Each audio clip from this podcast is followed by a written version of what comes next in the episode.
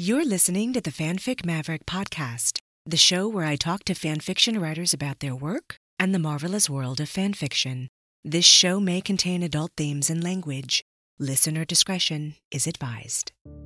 The following paragraphs are from a fanfiction story titled Even the Losers by today's guest fanfiction author, Elise51. When he was a boy, after everything, he used to imagine himself alone as a ghost, haunting the empty hallways of a manor with no one left to inherit it. Alfred would be long dead, and Bruce would truly be alone. His fingers would trail along every wall, across bookcases, up and down the stairwells, across the grounds against the ancient stone perimeter his ancestors placed to mark off what could be controlled from what could not. His aging body would gradually wear away, step by step, like a wooden imperfection under fine sandpaper. Every little bit of himself, the parts he could stand and all the parts he loathed, would be sanded away by every surface of this mausoleum until there'd be nothing left and no one to hold a better memory. Later, this version of himself growing old and fading away to nothing seems foolish, because then he knows he will never make it to 30. He becomes a lone young soldier on a self imposed suicide mission, and he will fight until he can fight no longer. This city might break his body, eat him alive, but he makes his peace with a promise to purge Gotham of her sickness, one lost soul at a time. His life will be war. However, Dick Grayson, vibrant, resilient, and so much better than Bruce, leaps into his life, sticking the landing with, as Alfred used to say, the utmost panache. This little acrobat, remarkable and unbroken when he should have shattered like Bruce, changes everything. Bruce, 25 years old and certifiably insane by any account, has no choice in the matter. This little blue eyed orphan was so desolate in the beginning, but somehow ever willing to keep moving. There are many tears shed, and Bruce is terrible with it, but he tells Dick how to use his pain, accept his presence as a companion for the rest of his days. And Alfred is there in ways Bruce can't, and somehow they manage not to ruin this little boy. His sweetness and his strength astound the entire Wayne household, and it might be a tired cliche, but Dick teaches Bruce just as often, perhaps even more, than Bruce teaches Dick. Within a year, there is color where there was none. Red, green, and yellow fly through Bruce's darkness. Being a father teaches Bruce the true meaning of exhaustion, but the benefit of receiving Dick's trust, his love, outweighs every last hour of sleep. Batman shares his mission, gives orders, imparts knowledge, and Robin keeps Batman sharp, keeps him smart, saves Batman from Batman, one painful quip at a time.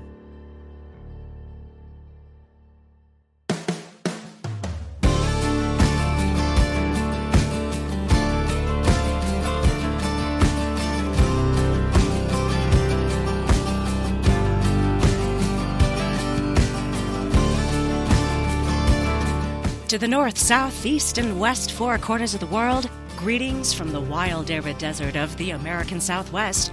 I'm your host, Chaos Blue, and this is the Fanfic Maverick Podcast. Happy 2022, everyone. Our special guest fanfiction author today is the amazing Elise51. She has been a member of AO3 since 2016 and currently has eight fanfiction stories posted. Most of her fics do fall under the DC Comic Universe category, but she also has one fic posted for Emergency, the TV show, and also a fic posted for Cobra Kai. Elise 51 is the twin sister of Sarah from the Talkin' Fanfic podcast, aka Story Shark 2005 on AO3. She is EMT certified and has a master's degree from Rice University. Hell yeah. She's a romantic baseball fan and says that she does try to work baseball in to most of the fics that she writes. Elise 51 currently works in the healthcare industry and loves reading, writing, and imagining fictional people struggling with what William Faulkner describes as the problems of the human heart in conflict with itself which is a sentiment that I would agree with and absolutely I can get behind. So, Elise 51, a thousand welcomes to the Fanfic Maverick podcast. How are you doing today? Thank you so much. Well, it's good to be here. I like didn't realize that that might sound pretentious with me dropping William Faulkner into my own introduction. But oh no, no, no! like let's name drop as many as we can here absolutely, because I absolutely. love William Faulkner. Like as I lay dying, lives rent free in my head Oh yeah, always. Mhm. So. yeah, Oh, I'm so excited that you're here today. absolutely. I- I'm excited to be here. You're very easy to talk to. So Ah, perfect, perfect, perfect. Well, we're going to have a good one today. I want to talk first about your fan fiction origin story. Like, how and when did you first discover fan fiction? And do you remember what it actually felt like discovering your first piece? You know, like my memory isn't as good as Sarah's, I think, because like I think she started reading before I did. Cause she talks about like going on the early, like the, I think the Star Wars forums. I can't remember which one she started in, but I kind of followed her into it, I think. I remember fanfiction.net, and that's about the earliest that I remember. I read, like, she mentioned Star Wars Apprentice. I was reading, that was kind of my series first as far as the books go. I remember reading Star Wars Apprentice and then at some point looking up fan fiction about them. I don't have like a wonderfully clear memory of like my first encounter on fanfiction.net, but I really didn't get serious until later. I mean, I remember like I do have an old fanfiction account with uh, like a work in pro uh, WIP, excuse me, that is unfinished and will always be unfinished because it's terrible. but uh, it was for like Third Watch was this cop show like in the uh, late '90s, early 2000s. Oh, yeah, yeah, yeah. Yeah, I was really big into that show for a while. And then, like, I remember, I do actually remember reading Batman Begins fan fiction because when that Nolan film first came out, I was. It has funny stories to me, apparently. Like, I remember being obsessed with it, and I would have been, I think, in middle school or early high school. I can't remember, but I had a portable DVD player, and like, I would carry that around in the portable DVD player and, and like watch it in the car and stuff. Oh, my God. I know, over and over and over, right? over and over. Like I loved, and I still like, I still love the Nolan films, but they don't necessarily anymore represent how I think about Batman. But anyway, I, I still ha- have an appreciation for them. Some problems with them, but they were enjoyable films, and they were the f- first time I felt like Batman was really taken seriously. But I remember reading some like Batcat, Batman with Selina. And then I remember also becoming kind of obsessed with Casino Royale, the Bond movie like my common theme is I think I've like I saw male leads that I was attracted to, and then I would like go and read fan fiction about them. Although I think there was some Lord of the Rings. I was just kind of all over the place. But as far as my origin story, so I was doing that. I didn't get heavily into it like Sarah did, though. At least not until later. She at some point. It's really not until it's like she got into Cobra Kai and she started writing No Mercy, and then by that point, skipping over many years of my life, I was working in the ER already at that point, and I was working overnights, and I would like in downtime because either feast or famine in the ER, so there was a lot of downtime sometimes, and I would like go onto her Google Drive and edit or comment, and then slowly it came to like me like writing small portions of it. I mean, to this day, really, my name. I personally feel like my name. I wish it wasn't on that like as a credit because that really is her story. I did write small portions of it, but that that kind of like got me into writing again after I hadn't written really fiction hardly at all. And then uh yeah, later I started collecting comics again.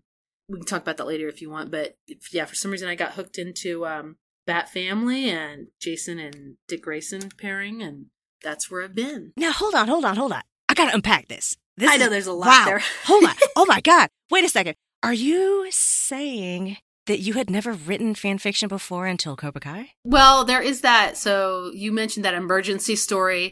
Well, there was the emergency story, and I had written that. Like, I, I'm trying to figure out how to say this without giving you a 20 minute exposition of my journey to where I am now. But, like, basically, I was in graduate school, and really the only writing I had done was like academic writing. And I kind of got to grad school because I didn't know what else to do with my life, and I accidentally got into I say accidentally, but I stumbled my way into a really nice program. It was actually PhD track, but after a year, I knew I wasn't necessarily well suited for it, or else I decided that it just I didn't picture myself in the future doing that, even though there was wonderful people there. But anyway, I was already knowing that I should look for something else. It ended up being a perfect series of decisions for me because I ended up walking away with a master's because I had completed enough classroom requirements. So I, I walked away with that with it uh, and left in good standing without having to like complete the PhD or walk away in disgrace in that way. So it was great, but I took a leave of absence to do it. And during that time, I was like searching for something new. and at the time, I was watching a lot of this 1970s emergency responder show called Emergency! Exclamation point. It's actually a f- weirdly fabulous show in that it directly affected the public's perception of first responders. It came out in like 1972, and at that time, paramedics were experimental in like a couple cities, but otherwise, you didn't have the 911 response system that you have now. But there's also just a couple uh, characters in there that are very charismatic, and I really and and the like the rescue scenes and the medical stuff actually is pretty damn good and still holds up in some ways. It's really fun show. It's a Jack Webb show. All the cases that they showed in the show had to be from real life responses that had happened. So it was very concerned with realism in a way. Like it's it is not a soap opera that you see now and all these like to me like hospital and um, cop shows. It's hard for me to watch because they're so they feel like romance dramas. It's not always a bad thing, but Emergency was not like that feel free to go check it out. This actor named Randolph Mantooth was in it. He was like a lot of fun to watch. And then the rest of his life, he was just spoke like to promote firefighters and first responders, which is really oh, cool. Oh, that's nice. Anyway, I know this is a long tangent, but um, I really got into the show. And then I thought, you know what? Fuck it. I don't know what I'm doing. I'm going to go ride on an ambulance. So I signed up for a civilian ride along in Houston. I had a 24 hour shift with some paramedics and had a blast. And I thought, you know what, this is better than nothing. I'm so I went home, got my EMT, and I just spent a summer in like a ambulance internship, basically. Yeah. EMT internship. But what I ended up doing is working in hospital as an ER tech. So that like that's all over from I don't know, a four year period from college to to grad school and then back home. And that whole time, yeah, the only writing really I'd done was academic writing, but particularly like leaving academia I exercised a whole separate skill set between academia and like EMT, ER. To this day, I kind of of myself because it really like it emphasized a, a skill set in me that I didn't know I had. But I did leave behind like my days in graduate school were like reading and writing, and I did miss that, and I didn't realize how much I missed it. And I I, I never thought of myself as a a fiction writer, but Sarah was doing it. I was so proud of her, and like just slowly over the years, she got she improved so much. And then, like, people always thought of me as the lit person in the family, but then I would go read her fan fiction. And I was like, damn, that's really good. She's a better writer than me. Because she had sat in the chair and she had done the work this whole time while I was having my little life crises. And anyway, so I sat down and I wrote that little emergency piece in, I think it's 2016. And that was just to get me writing. But I had just been busy the last few years and yeah, didn't really until you're right, until Sarah had no mercy, I really hadn't written fan fiction. Oh, wow. That's incredible to me. Yeah, it's kind of a weird journey for sure. No, that's awesome, though. That's so awesome because I remember in my 30s, and this is so silly now that I think back on it, but like I remember in my early 30s, sometimes having that feeling of, well, I'm in my 30s now. Like I'm too old to discover yeah. new things. And it is what it is, you know? And it took a little bit of time for me to kind of get over myself a little bit and to remind myself like just because you're getting older out of your 20s doesn't mean that you can't still discover wildly interesting new things at any age and give them a try. So I love that for you, maybe it came a little later in life than a lot of fan fiction writers, but you just kind of threw yourself into it and thought, ah, right? Because you missed the whole writing thing. And honestly, like I would have never guessed that, that you hadn't been doing it like since you were, you know, a little kid because it's just so good, you know, so good. Thank you so much. And of course, obviously, you're like, you know, hella invested now and super involved in, mm-hmm. you know, mm-hmm. different fandoms and you write consistently and all that, which I think is super rad. So, trying to, yeah. It's been a little journey. Like, I have a couple of those earlier stories, like the one called Dear Dickhead, and then that sort of turned into a little series, but those just started as writing exercises. And like, they've gotten some good attention, and I'm like, I'm not totally happy with them but it was something that got me writing and yes, and got me thinking about those characters. well, no, and I can see how. I can see how because I, I, read Dear Dick. It was really, really good. It was after I had watched um oh, what is that? Uh oh, like Under the Red Hood or something. Yeah, yeah, yeah, yeah. Oh, so that's the perfect time to watch it. I watched that and I was like, oh my gosh, wow, cool. And then I went and, and read Dear Dick and was like, oh, yeah, yeah, this like, you know, because it is kind of an emotional experience watching the movie. But then I feel like I got a much better emotional sense of the implication after reading fan fiction about it, especially your story. So it's, it's just Cool. so great. That's like the whole point, right? And It yeah, is. that movie really is like it is really good, and it's good because like so Judd Winick wrote Under the Red Hood. The original story arc was called Under the Hood. I know I talked about this with Sarah before, but then he adapted the screenplay for the movie version. So to me, that's why it it's so good and it wasn't ruined because the same writer Oh. was able to they changed like little things. So i recommend like for folks if you haven't seen it go see it. You know it's got jensen ackles which doesn't hurt. He plays an excellent jason todd. Uh, it surprises me every time. I kind of don't like that now he's been i actually have not watched the long halloween yet but he voices bruce wayne in it. And part of me is like no you're jason todd you're not his dad.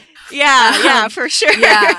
but uh but if folks have seen that haven't read the graphic novel you should still read the graphic novel because it's got it's like if i had to recommend one graphic novel for anyone to read especially in dc comics it would be under the red hood. The sad thing is it's the best jason writing probably that you're gonna find. Like it's sort of downhill after that.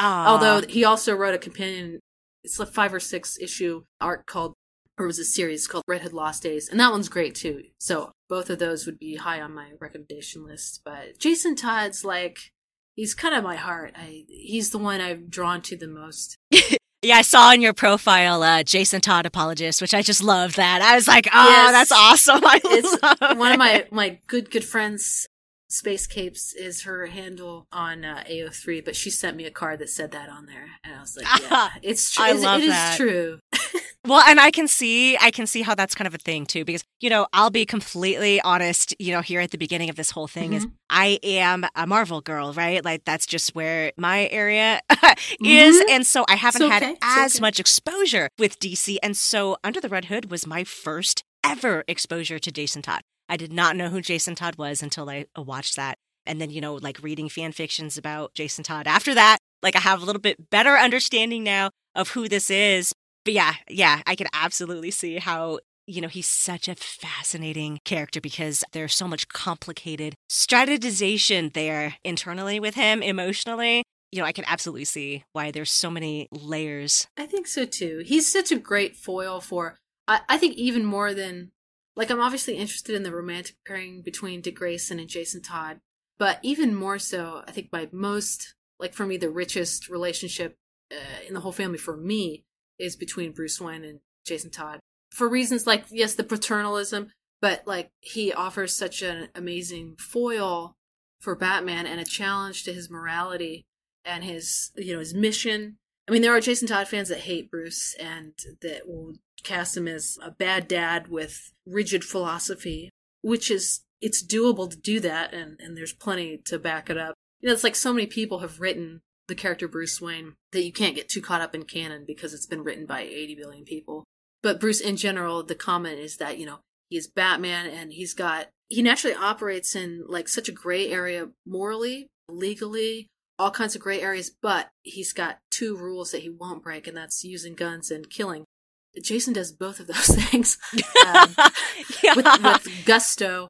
But under the Red Hood, like Judd Winick didn't invent Jason Todd, technically speaking, but he invented Red Hood and he brought Jason back and he gave us, I think, what we think of as Jason Todd now. That last confrontation scene between him and Bruce is so good because he writes Jason's like you you come into it thinking it's just a kind of a madman on a revenge story, but you come away from it realizing like he straight up says, you know, I forgive you for my death. He's not there to put Bruce on trial exactly for Jason's death. My Jason Todd, the way I understand it, is that he internalizes actually a lot of guilt and shame about letting himself get killed because he made some decisions that probably Bruce feels like Bruce is responsible for and Jason feels like Jason's responsible for.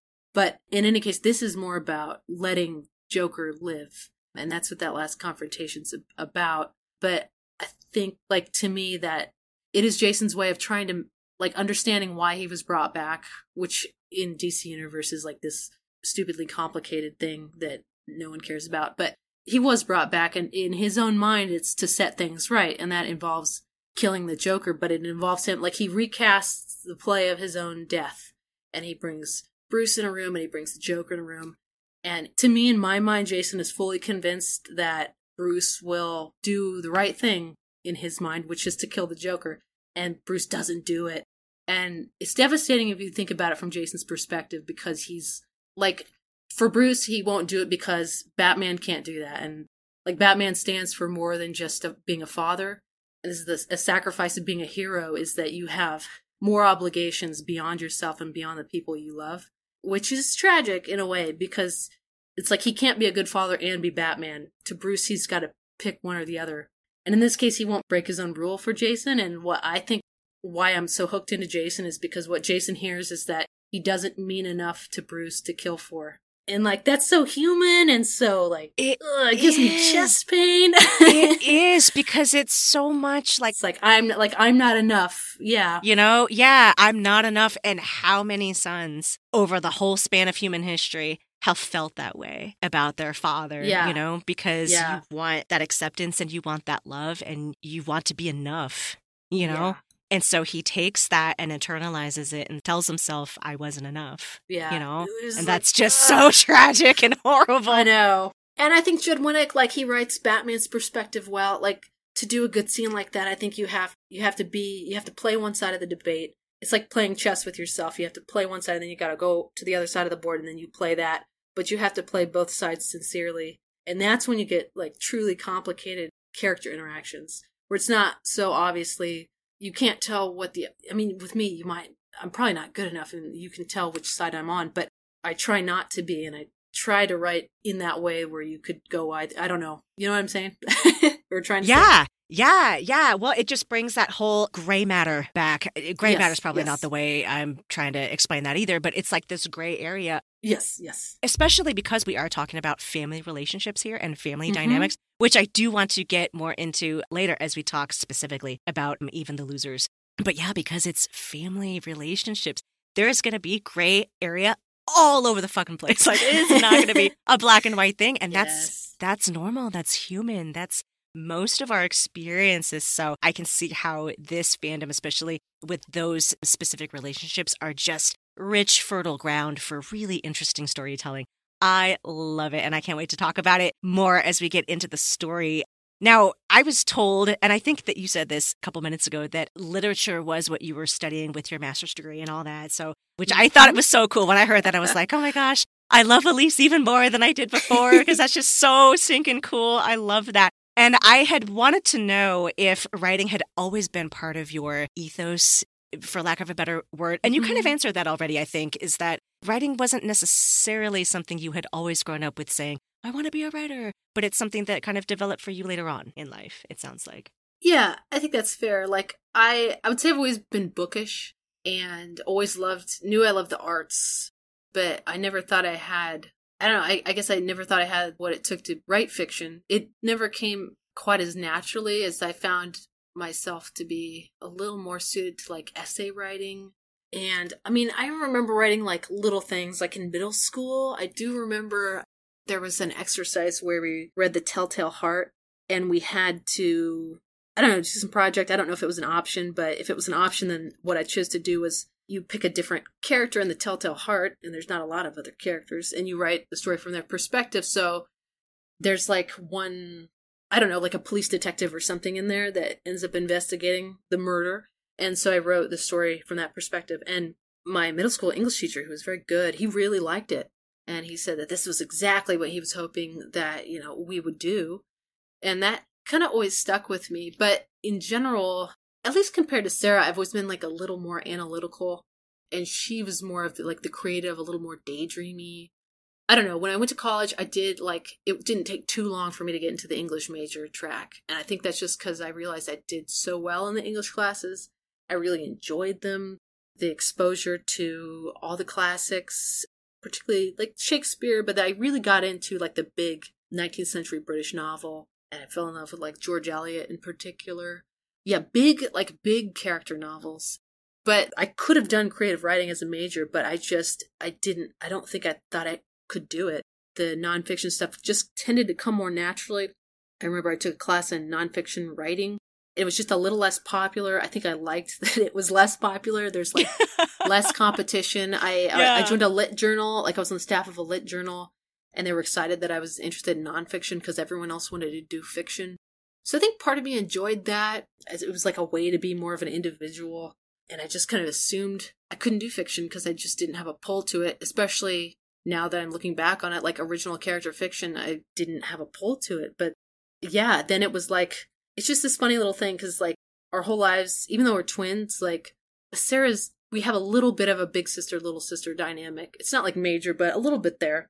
And I sort of led a little bit in certain things in our lives. But with this fan fiction, I totally admit I've been playing follow the leader the whole time because I still remember when I found out she read. It pains me to say this, but keep in mind like how, and I know you know this, like how much our culture has changed in the last 10, 15 years. Yeah. But I remember thinking it was so weird that she read gay fan fiction and she was reading Kirk Spock. And then she admitted to me she was reading like Wincest, and I was like, Sarah, like that's fucked up. Those are brothers. You know, it's like, and now like all I read is gay fan fiction. All, like my favorite supernatural pairing is Wincest. You have been converted. I have been completely converted. Now it's like she'll show me a show and I may or may not be interested in, and then I found like a month later I'm like all in for it. So now I just admit, you know, if Sarah's into something now, just wait a few months and I'll be into it too. So yeah, she's really been inspiring to me, and I, you know, very proud of her for the kind of writing she puts out and, and the podcast as well. She has a lot of fun with both of your podcasts. I listen to both of them. Ah, thank you so much. Thank you. no, I have a I have a follow up question for you on all of that because I am so endeared to you for saying that you consider yourself more of an analytical thinker, right? Just naturally. Mm-hmm. Because I am the same way, just more analytical. I can pop off writing something technical I can pop off, yeah. you know, that like no problem. So great, you know, yes. so articulate. But when it comes to creative writing, I struggle so bad. And so for a long time, I just thought, I'm not creative. I'm too left hemisphered and analytical for that. Like, too bad. No, there's hope for you. well, well, th- that that's kind of what my question is for you because then I started doing this podcast, and it's not the same as writing fan fiction or anything mm-hmm. like that, but there is something creative in it, even Absolutely. though it is a little bit more analytical with, you know, the technical stuff, but there is still something creative in it. And that act of doing something creative consistently for the 1st mm-hmm. time in my whole life has absolutely changed me. And so, my question to you is coming also from the analytical side, how do you feel that being creative and writing fan fiction has changed you? Has oh, it? Man. I think so. Um, even just reading it, like I've told people before, I actually think reading fan fiction has made me a better person. And I mean, like at the end of the day, you can't beat real person interaction as far as becoming more open minded, becoming more empathetic. In high school, we didn't know any gay people, and I had never heard of anything beyond being gay or being straight transgenderism was not a thing when I was in high school, or really, I mean, it was almost after college. So I did meet more friends in college, and that helped a lot. But there's something about fan fiction, you know, it'll hook you in however it needs to with whatever fandom or character. But if you start just reading, you know, you read about characters in, in relationships that are totally different from you. And if, especially if it's written well, I mean, it can, it can blow the top of your head off. I think reading more about homosexual relationships or polyamory or, or um, bisexuality, whatever term, non normative term you want to use, I think my exposure to fan fiction has made me a more empathetic person. I mean, it's these stories like moved me to tears. The difference maybe with writing is just that you like for me I have to sit with characters in my mind and have them kind of marinate and walk around in my mind for quite a long time before I feel like much can come out on the page. And it's also fun too. But like they switch from becoming like somewhat two dimensional, whether it's a comic book or a movie or in, in some books. But there's just something about if you give them time and you think about them and you give them the benefit of this person could be human, that's when all the neat little things start coming out. And you might pull it from fanon, as in, you know, a different story you read as Dick Grayson having this one trait, you never thought about it, and you think like, oh, that makes sense, and it makes him a little more human, and then you might incorporate that into how you think about that character, and then that continues to marinate, and then soon you have like something like a three dimensional character that if if there was magic and you could pluck him out of your head, he would walk around and interact with you in a way that you had very little to do with because they almost this character almost has its own agency. That's like the ideal if you can get there. But for me, it does take a long time thinking about it. But also, like I never expected the Dear Dickhead. I I didn't initially plan on releasing that. It was just a writing exercise for me. I thought, you know what, if I'm if I'm going to write about these characters, I want to practice with them. So somehow, like, I just started writing in first person, which is not my favorite way to write, but it's what came out. And then it started sort of sounding like a letter. So I thought, well, maybe this can be a letter. And then more came out, but then I thought, well, he would never send this letter. And then I thought, well, why does he need to? Like, maybe he can write this letter he has no intention of sending. And then that was a way to have all these interesting things come out that like his internal thoughts that he would never that Jason would never um allow to come out and because I allowed my mind to think this is something that Jason might just he was frustrated and maybe he's just writing this because I don't know but it allowed more to come out and so it has a lot to do with just sitting in the chair and kind of forcing things to come out and being okay that they're not going to be that good and then you know if you keep at it especially if you have someone to bounce ideas off of if you ever need someone, you just go ahead and email me. Um, but, I, I don't uh, want to scar you with the. Uh... No, no, no, no. Seriously though, I mean, and Sarah, like Sarah will point to stuff that she used to write, and it's not that good Uh, compared to her current stuff. And I look at Dear Dickhead, and I'm I'm not that impressed with it compared to like even the losers.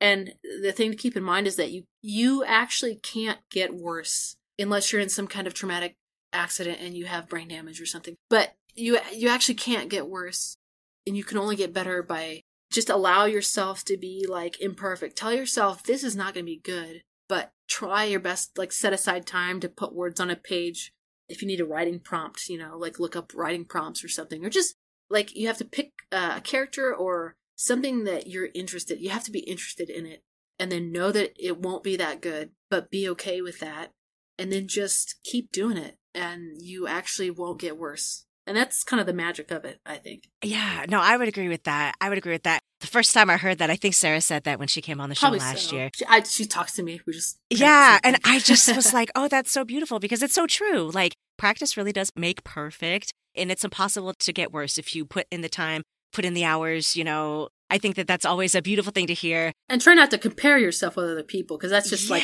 I could I could name all these other people. They're just much better writers than me, but you, you can't you just have to yeah. think like, you know what, I am on my own little journey here and it's okay. And that you know what, there's always someone better than you, but there's actually always someone worse than you.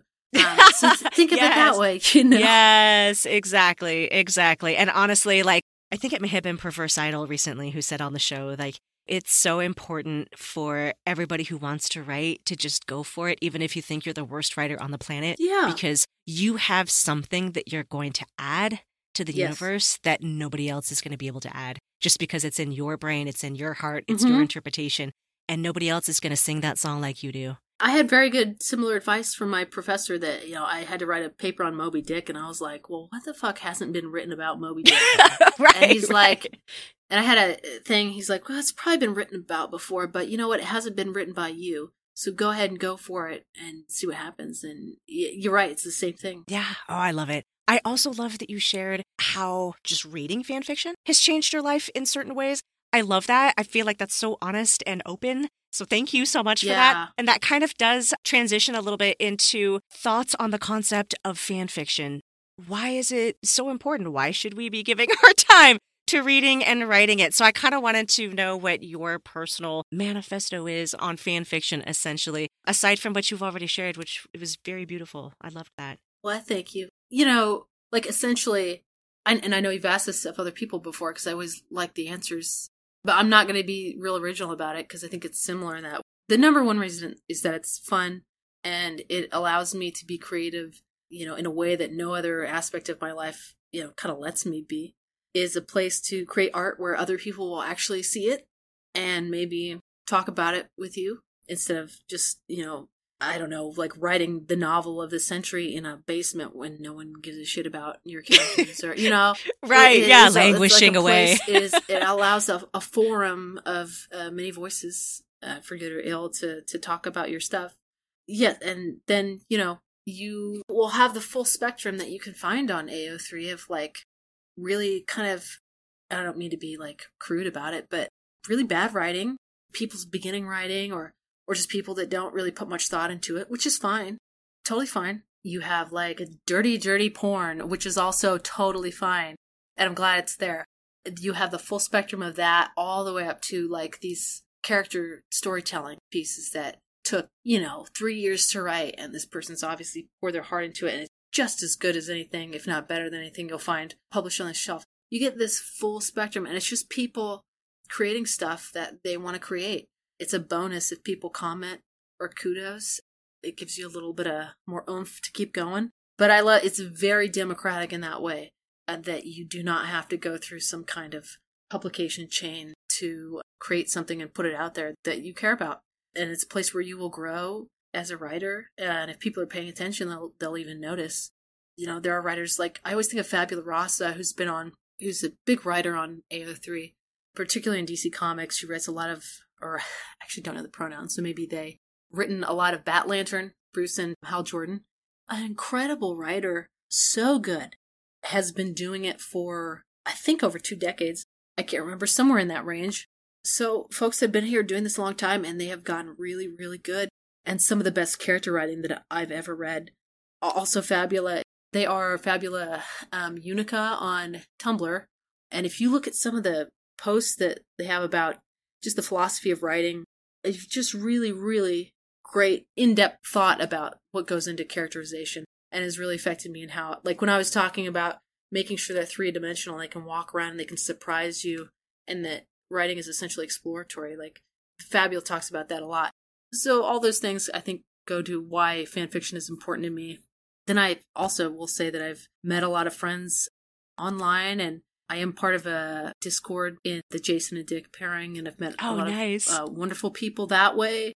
So it's it's just like this whole other sector of my life that is somewhat cut off a little bit from the rest of my life. Although Sarah's a point of connection, and I've just been more open about like I tell people now, like, oh yeah, I write fan fiction, I write gay superhero fan fiction. Is just be blunt about it? and they're like, oh, that. yeah. And, you know, sometimes the reaction is, I think that, you know, oh, fan fiction, there's a lot of like self insert stuff.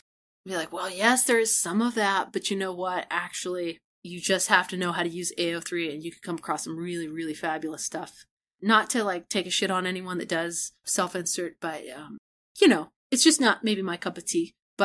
The whole spectrum's on there and it's creative and it's fun and yeah. Oh, I love that because like uh yeah the connection it's so interesting to me how the one act of writing fan fiction equals all of these other things in our lives right because yeah. we have the interaction from it i don't know it's like a way of responding to what's given to us by others and then we can yeah. transform it and create something else that somebody else gets to respond to it's almost like I picture cells regenerating or reproducing, right. you know, under a microscope and just on and on and on and on. And it's this beautiful, like, you know, active creation. And then on top of that, we get to meet other fabulous people in the community yes. that love the same stuff that we yourself. do. And yeah, I mean, it is so cool. I will say that the most beautiful people I've ever met in the entire world have all come from the fandom fan fiction communities. You guys are just so great. I love you guys. So yeah, that's always been a draw. So I love that. I love that those are your thoughts on fan fiction and that's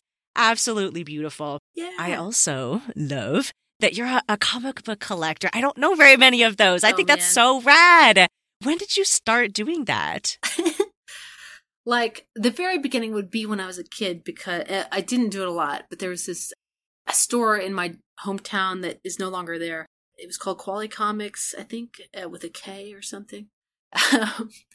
and I just I do remember going in there every once in a while. And my first big series was actually Peter David's Supergirl. It was like from like 1996. So I'm thinking I was like around nine, ten years old maybe when oh I oh kind of first started picking up Something like that, like fairly young. Do you remember what sparked that desire to go Oh, into that man. shop in the first place to go get that? Like, Not really. I, I suspect it might have to do with my brother because my brother's two years older and he really was into Green Arrow and Green Lantern. So he was he was into DC at the time. And you know, I we grew up watching like Superman, Batman cartoons. So those characters were familiar to me. I don't remember the exact like hook in, but I, I suspect my mom just took us there and yeah, encouraged us. She loved anything we would read. She let us as long as it had to do with reading, she was okay with it. And I do remember specifically looking for a female hero. And admittedly, at the time, I, th- I was kind of a, maybe a weird little kid, but I wanted something like sort of wholesome. To me, and I, my opinions totally changed, but I thought at the time that Wonder Woman just seemed to be some chick that fought superheroes in a bathing suit. And I, th- I thought that was just not very good. Catwoman, scandalous. Right? scandalous. Uh, I was like, oh, um, you know, I don't know. Um, but, but, uh, like weird little conservative child. Cat, I remember seeing Catwoman at, I had like picked up a couple of Catwoman, which at the time probably would have been Chuck Dixon had a Yeah. Catwoman series. And she was just in this like tight purple leotard with huge tits, um, to be crude about it. of Um, course, and of course. I even yeah. remember thinking, I just don't like like the illustration is so sexual. Like for a ten year old girl, it- at least for me, I wasn't really looking for that. But I found Peter David's Supergirl, and it's like she's beautifully drawn in it, but it's a little more. I mean, you can't get more wholesome than the Super Family. This is Clark's cousin, right? But it was colorful, beautifully drawn. Peter David, um, David Kirk and Riggs was the kind of the core team of that. But I kept collecting it for quite a while. I don't have all of them, but I have a good number of them. And it lasted up through like 96 to 2000 and I don't know. Was it 2002? I can't exactly remember, but it was a good run, probably about 100 issues. And it wasn't Kara Zor-El. I don't have to go into the whole thing, but it involved basically a human woman who, through a series of comic book events, gets her soul kind of gets combined with Kara Zor-El. oh, okay. She transforms between Linda Danvers and Supergirl. And so you've got the superhero story, but it's blended with this very fallible young woman who was actually into some, like, really. She was kind of like got involved in a satanic cult or something, ran into some bad people, got taken advantage of. And then Supergirl, Kara Zor-El, who is not human. Now I'm thinking there was like more to it, something called Matrix that I don't really understand. It's like comics canon is so fucking wonky and crazy. But it involved the sacrifice of a super person and and bestowing this gift kind of upon a regular human woman and it eventually got into a lot of like angel and demon mythology and a character named buzz that was had to do a lot with like sin and redemption and like kind of quasi religious themes and i'm not a religious person but it was kind of i don't know i found it really compelling at the time. But that was like my series. I do remember picking up some issues of nightwing Chuck Dixon's run, also I think from around '96, and I I 100% I know it's because he looked so pretty on the cover, and that's why I picked it up because Nightwing is just an objectively pretty person. Um, right, right, so right. I, I- can I- totally understand that. Right. So I th- those are my like early like I knew Nightwing before I knew Jason Todd. And at some point I think I saw Under the Red Hood first, maybe close to when it came out. And then I picked up A Death in the Family, which was the original Batman arc of the death of Jason Todd. And it's kind of old and wonky, but there's still parts of it that can give me goosebumps. And yeah, I think I picked up Lost Days. And this would have all been like maybe early college, but I really totally got out of it. And then it's only till like a year ago or so that I really started to like pick up on the comics. And man, I've got a nice little collection now. It's kind of I don't like to think about how much money I've spent on comic books. Have you had to like clear out a special spot in your house just for the yeah, I don't have a great place, but I have this little like I'm actually sitting in I do not have a proper office, but I have sat like a table in front of a window with some of my school stuff on a little bookshelf and then I have two short boxes of comics and I've got two more at my parents' house. Don't tell them. Um, and then I've got uh, a pretty decent stack of graphic novels near me too, all within reaching distance. So like the way I write, I write over here in my little corner, and then I will pull out issues. To, like my favorite thing in the world is to write, picking things out of canon, little moments or little piece of dialogue, and kind of making them ring a little more meaningful. Like there there's quite a bit of canon references in even the losers.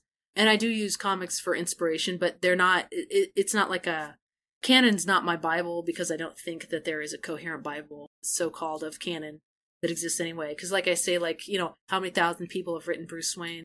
So I don't worry about like being totally in canon, but I do enjoy using comic books as a kind of a backbone or at least a starting point an entryway into a story. Oh, and I love that. I love that. Like the entryway description is perfect. Besides being entryway to other things for you, is there something else that really kind of draws you to the genre of comic books or like compels you to keep collecting them?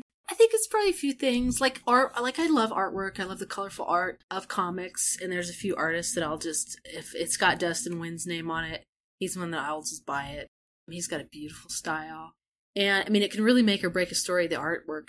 I think most people would admit when they're looking at a comic. Like in the Red Hood run, we had this fabulous artist named Dexter Soy who really drew Jason with like a real distinct look and uh, he could draw the, the expressions and he just had a really nice look to him. And then when other folks took over, I just found myself like less interested in it. So the artwork's one reason. I think particularly with the Bat family, I like that they're not so-called superhero or they're not metahumans they're humans that have this really interesting psychology behind them and then this kind of crazy training and it, you know it would be a bizarre family if you ever encountered them in real life but i think that idea of uh, you know someone who's you know money doesn't hurt with bruce wayne i'll admit that and if people don't like batman it's always because they think he's a rich white guy with gadgets and there's there's nothing special about him and i get that but i think it, it cheapens the to me, it is a very superficial reading of, of Bruce Wayne.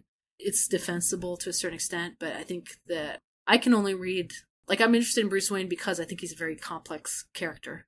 And the whole Bat family is like this whole, I can't think of a word, I think panoply. I, I that doesn't quite sound right, but a, whole cast of characters who are each very unique and different, and their interactions with each other is like a whole lot of fun, which I think was why even the losers was so fun to write because essentially the main character is the family and I have many interactions between each of the characters and that's like the fun part. Rather than picking like one character that you write about I had the whole family at my disposal. The other thing I'd say about Batman too is that this was articulated really well by Fabula in a some Tumblr post somewhere where they say that you know why is Bruce Wayne so fascinating? Because he's like arguably the darkest loneliest character in the DC universe and yet like it's this guy not clark kent you know mr ray of sunshine not you know barry allen or someone who's like open and charismatic. It's bruce wayne who has the largest family in the dc universe. He's got like this whole little parade of orphans behind him like how did this happen? And you can't be like you can be super cynical and say they're just his little soldiers but to me that's that's not an interesting path to go down. And you just find this guy that is a very lonely person and yet he has this selflessness in him and he has a need to have family it's that f- theme of family that really draws me in i think to reading about the bat family ah uh, that's so cool and that sounds like it is something that's pretty prevalent in the comic book series is right so when you're when you're getting these and you're like oh my gosh I mean, it just sounds like a found family on steroids almost because, yeah, yeah, I did not realize how many, what am I trying to say here?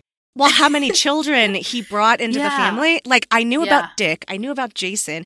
I didn't know about any of the others. And I was like, who right. are these people? And it was just so fascinating to realize, like, there's so many. Some of the funniest, like, crack fic is like when the JLA finds out how many children Bruce has, and they're like, that's some of the funnest ones. And like, it, it, de- like, in canon, it depends who's writing them. Because sometimes they still write him as such a, like, a lone wolf, kind of a psychopath or they'll write the whole family, but Jason's not there, you know, because he's supposed to be the angry one. Right, right. Which right. I get. It depends what part of the timeline they're in, but there are a few authors that will um, include most of them, and it depends what definition you're using. I mean, besides like, so you got like Alfred and Bruce, Dick, Jason, Tim, Damian.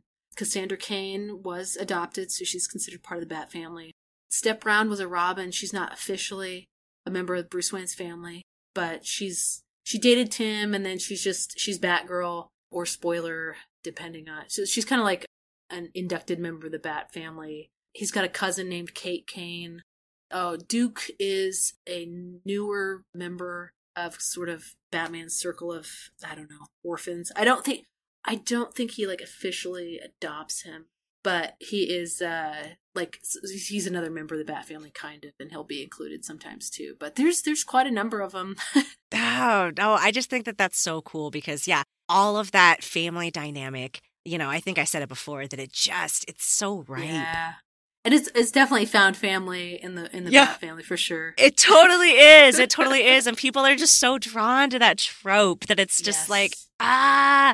So yes. I think that's really, really cool. And I can absolutely see why that would be such a huge draw for you with Batman. I did kind of want to ask about your early exposure to the Batman franchise because it's been around oh, yeah. for a really long time. And I'll tell you my exposure because. please, please. It's actually really, well, I think it's hilarious. People will probably be like, oh my God. But um, when I was like six and seven, you know, in my family, because uh, my family was like super hyper religious, right? So my mm-hmm. mom was really careful about the stuff we were allowed to oh, watch. Oh and yeah. we were not the people that were allowed to watch like afternoon cartoons, you know, oh, after man. school and stuff. That was not a thing we were allowed to do. However, I found out one day when I was like, I don't know, six or seven, that old school original Batman TV show, Hell right? Yeah. From like Adam what, West. the 60s, I think? Yes, yeah, Adam like West. 66. Yes. Burt Ward. Amazing. Burt Ward. Uh huh. I love yep. that show. The reruns came on in the afternoons. And I remember being like, hey, mom, like, could we watch this? and she sat down one day and she watched a few episodes with us and she was like, oh, this isn't bad. And I think she thought that it wasn't bad because, like, the violence, quote unquote, is really campy Yeah. type violence with the ping, They knew. pow, they you knew know. exactly what they were doing too. Go ahead, but Yeah, yeah, it was really stylized and nobody really got hurt or whatever. Mm-hmm. Anyway, so like she let us watch it, right? amazing. Yes. I will never forget sitting in front of the TV and this episode comes on, and I don't remember anything else about this episode except that Robin got shot. Okay? Robin Oh, got shot. And there's this moment where Batman rushes to his side and wraps his arms around Robin, and something happened in my little seven year old heart. And I was like, what is happening? And then I remember Batman picking Robin up, putting him into the Batmobile, Oh and fleeing off to safety, right? and it was this tiny little moment of like wumpy hurt comfort that Yes. just like pierced me at seven years old. Okay. And then, and then I would go to my best friend's house down the street and we would play Batman and Robin, like make believe. And she wanted to pretend that she was like Batgirl and all that stuff, which I thought Batgirl was really cool too. But you want to know what I was pretending? I was pretending that Robin got shot with a bullet and I had to like wheel him around in a wheelchair all day because poor little thing, Oh. He was recovering and he needed some help. Yeah, like, okay, like the wumpiest shit you can possibly think of. And that was me at seven years old. And like, I've had a soft spot so in my heart happy. for Robin, like, ever Oh since then because, like, because, yeah, Yeah. I used to pretend that, you know, I had to take care of him because he needed help. That's amazing. So, That that Burt I mean Burt Ward Robin was a doll. He was so adorable. I mean the outfit and he talked about how uncomfortable that outfit was because they had right. to pack it down, so to speak. yes. he's supposed to be a little boy, not a, he was a full grown man when he played.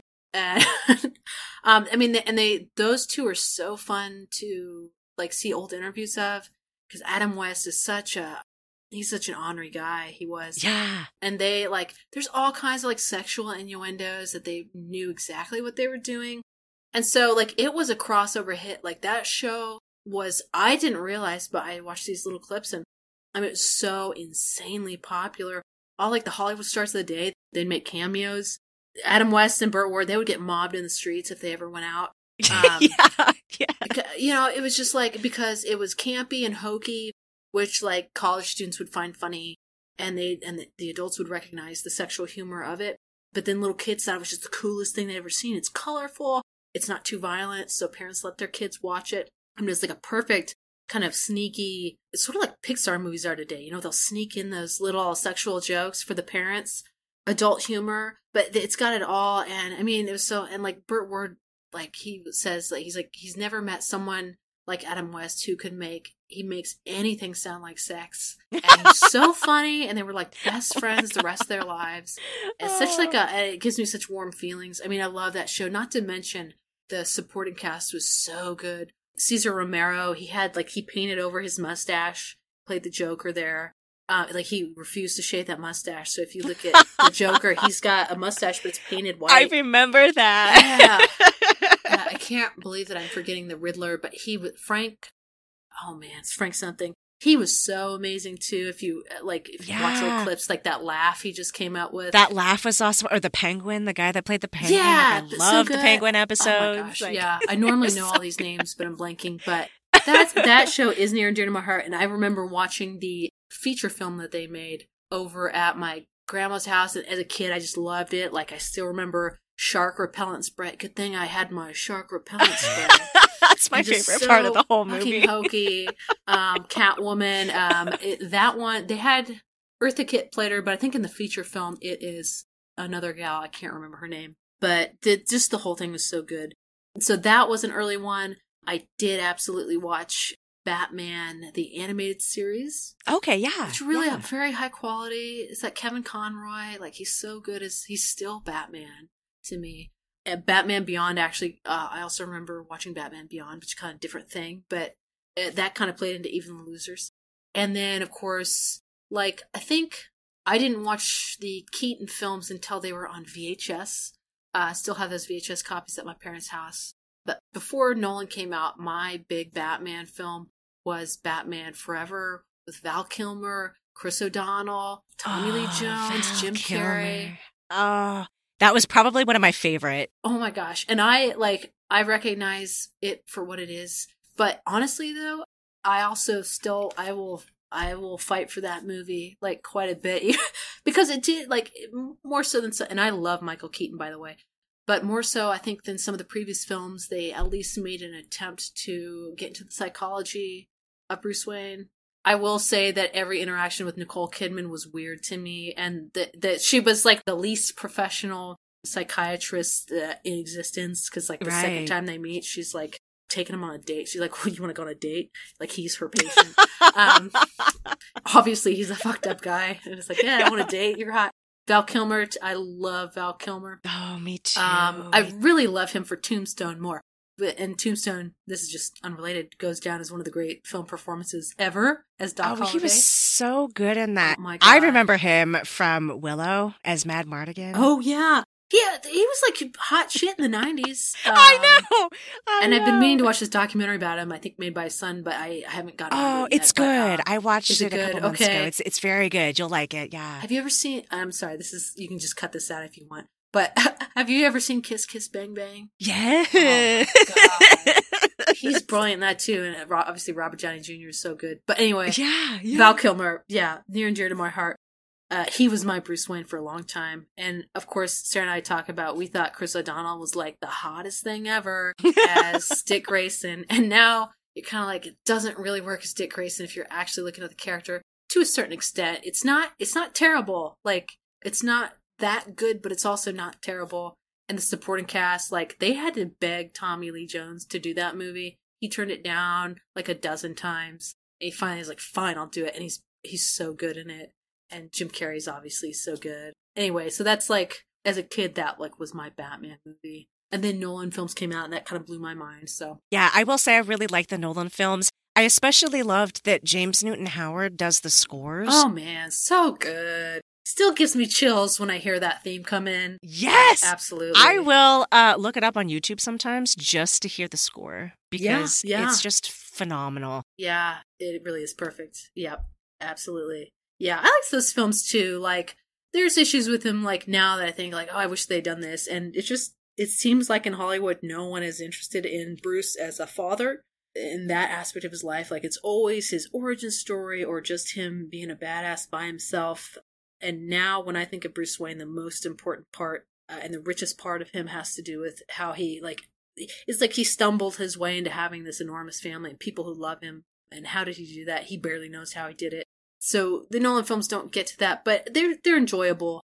I- I'll still watch them for sure. So what you're saying is there's a massive opportunity in Hollywood Yes. right now to tell that story, right? Yes, I am always afraid they're gonna like fuck it up so bad. though. Oh, and they But- might. That's the thing, right? That's the thing. But, So yeah. thank God for fan fiction writers because that's where we can like explore Bat Family to our heart's content, right? absolutely. Because you know, it's at least handled with care. Yes, like there for for one example, like in Discord, someone posted this announcement that the CW might be doing a Bat Family series. What? Instead of rejoicing, we were all like, "Oh shit!" Now, Oh, would it be like live action, or are they thinking like an yes, animated like a live or- action. Uh, I know. I'd rather just do Oh. animated because, like, it's the creators of Batwoman. I think. Honestly, I've never seen that series, but CW in general, you know, you're just like, if there's something you really love, I don't want CW making it in general. Um, and this is some from someone who does like. I Oh enjoy God. Supernatural for what it is. I was Um, just about to bring that up. Like, oh yes, no. and I even like actually recently I have enjoyed um, Superman and Lois yeah, a lot more than I thought I would. But other than that, yeah, Did CW do Smallville as well, or was that a, a They did, network? yes. they did. Okay, that's what I thought. I can't. It probably at the time was the WB. Well, I can't remember. It may have been CW already. But yeah, that was Smallville. Started out so good, um, and then I, you know, I never watched the whole thing. But the first few seasons are very, very nostalgic for me. Oh yeah, no, I'm all about. I loved those first few seasons. You know, the thing with Smallville is that it came out at the wrong time for me because I was just going off to college that year for right, the first time. right? So I had the opportunity to see the first couple of seasons, and then because of schoolwork and just all these new experiences, I Mhm. never like you know it kind of dropped out and everything. But I was telling Sarah I had a I had this gorgeous picture like color photograph of Tom Mhm. Welling. Tom Welling. You know, a wet so Tom beautiful. Welling, you know, and I put it on my wall in, in my dorm, you know, at college and Mhm. stuff. And, and, you know, so I re- regretfully, it, it just came out at the wrong time for me that I didn't have the time to be as fully invested as I would have liked to be because, oh man. He was beautiful. Tom and Ro- is Rosenbaum, beautiful. so beautiful. And really, honestly, I do think kind of an underrated performance as Clark. Like, I, I think he did a great job as Clark. Michael Rosenbaum obviously blew it out of the park. Uh, water, whatever my metaphors are all. And I loved the Kents. I like see on Tumblr this weird hatred for John Schneider's John Kent, which I do not understand. I loved John Schneider's John Kent. I think he was a realistic portrayal of a father doing what he could to protect someone he loved. Yeah, no, absolutely. Absolutely. So, yeah, that's oh, that'll be interesting then. That'll be interesting to see if CW ends up doing something I like know. that and we can all just have to cross our fingers that they don't like fuck it up too Yeah. bad. so many ways to fuck it up, but yeah. well, here's the thing though. Think of it this way. Every time that a show comes out, whether it's good or bad, it often does inspire more fan fiction. True, So this is either true. way, you Yeah. know, You know, with like Titans has got like I haven't finished season three, but it, it has Dick Grayson and a Jason Todd. And the general consensus in my Discord is that it's not. It's too bad because actually the acting's pretty good, but the writing is kind of all over the place. But we all actually love. Well, I shouldn't say all, but most of us really love Curran Walters, his Jason Todd, even though he's like a little shorter than we'd like. Because Jason in the comics, Jason's supposed to be this like tall physical presence. Curran's not so much that, but he is a fine little actor. Very happy to see any performance from him. So it's it's it can be kind of a mixed bag. no, for sure, for I'll sure. So knock on wood, get. knock yeah, on wood, yeah, man. absolutely.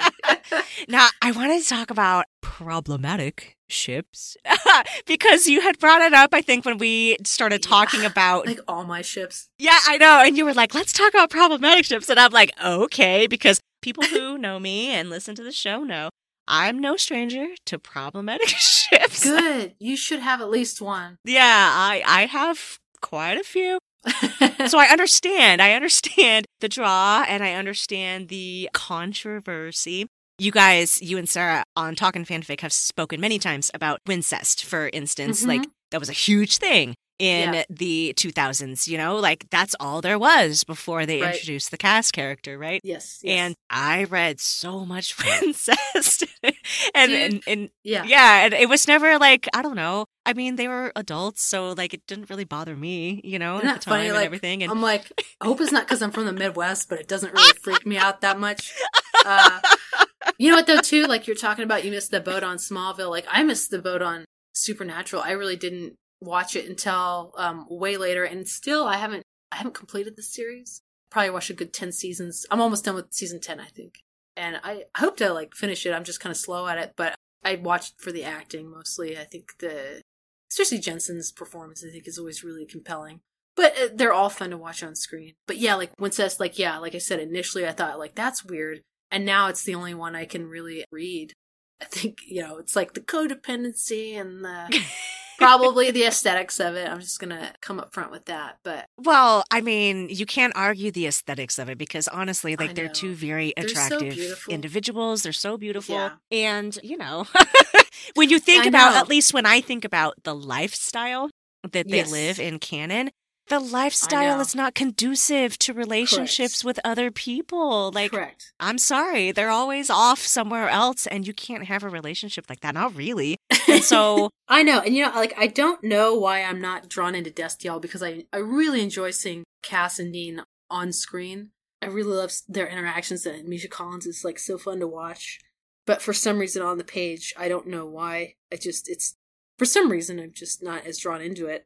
I think because like Sarah pointed me to some of the very best authors when I started reading some of the Wincest, she pointed me to Candlebeck.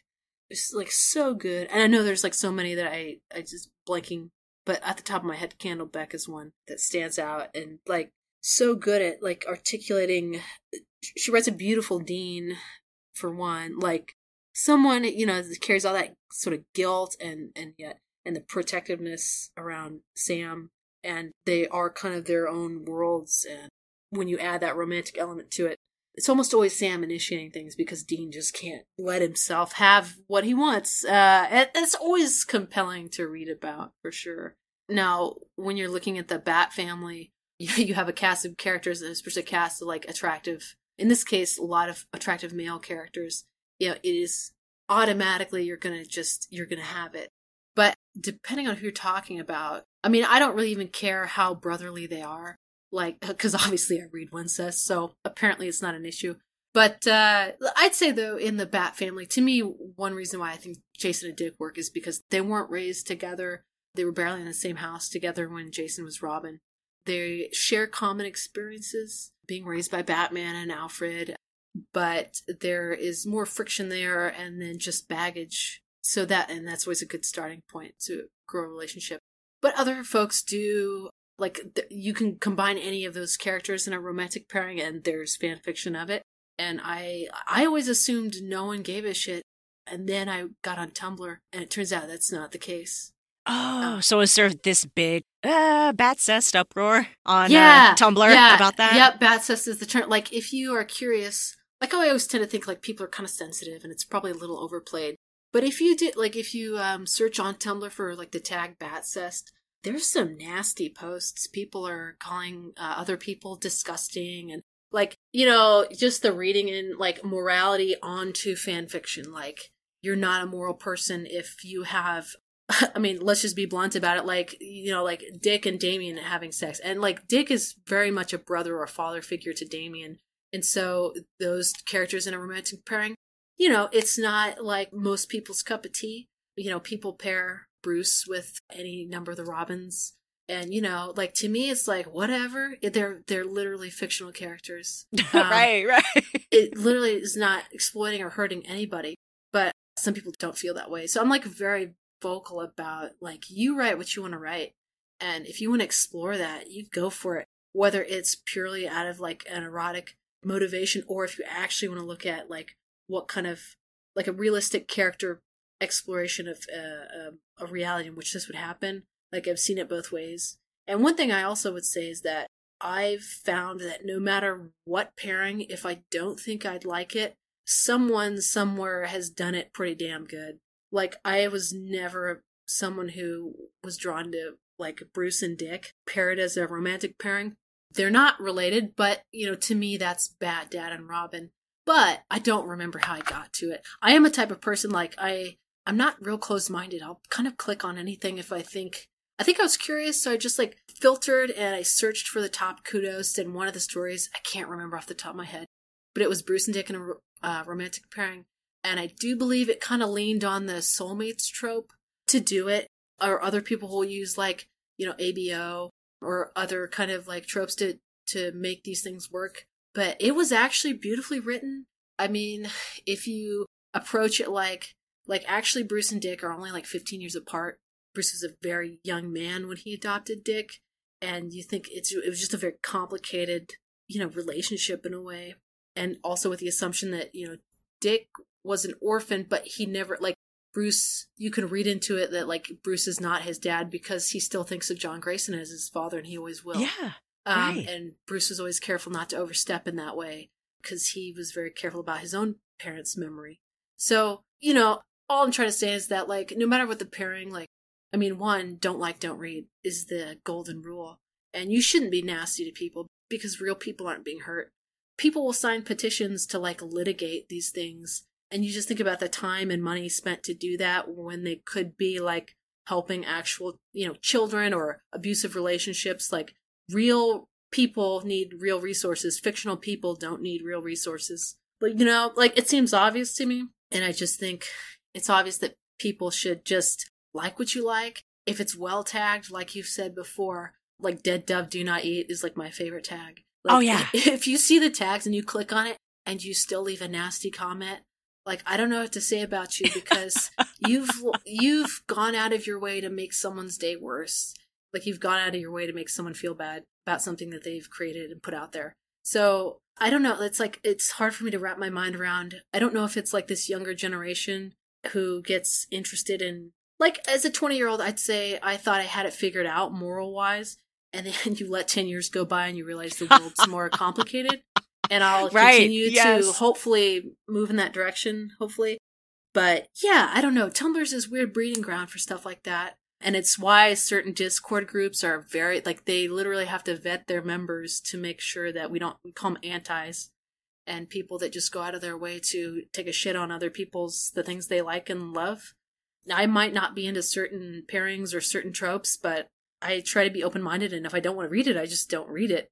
But on a side note, I'd say almost always, like I say, there's like I didn't think I liked ABO. In general, it's still not really my thing. But there was a story I can link you to later if you like, but by uh, author called Maury Maitar, and it was it's a ABO fic and it's just like beautifully done. It's a little lighter on the like biological imperatives, but it is a story. uh, It's a, it's about preconceptions and coming to understandings, and the premise is like Dick's and Omega, and he works at an alpha enrichment center where Jason is sent for remedial classes because he was caught in this situation, and the courts ordered him to take classes in order to. oh like, no. yeah, like if you're violent in public against, uh, it's sort of like if you're committing a hate crime almost. Um, Right, and right. You need you need the court system. It's like this very realistic take. Like if this was our world, you know, the court would order you. You have to go take an. It's like an anger management class, like a basically. sensitivity class. Absolutely, yeah, anger management exactly. and stuff like and it's so well written.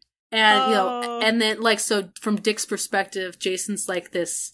Just he's a court or like his name gets um, flagged like a red flag, which means that he's been Oh, court no. ordered, and he knows that those are always the most difficult students. So he comes in with certain preconceptions about Jason and Jason the other way, and then the plot thickens, so to speak, and you find out the situation was a lot more complicated than the court perceived, and you know Jason has to live with being perceived as a certain way.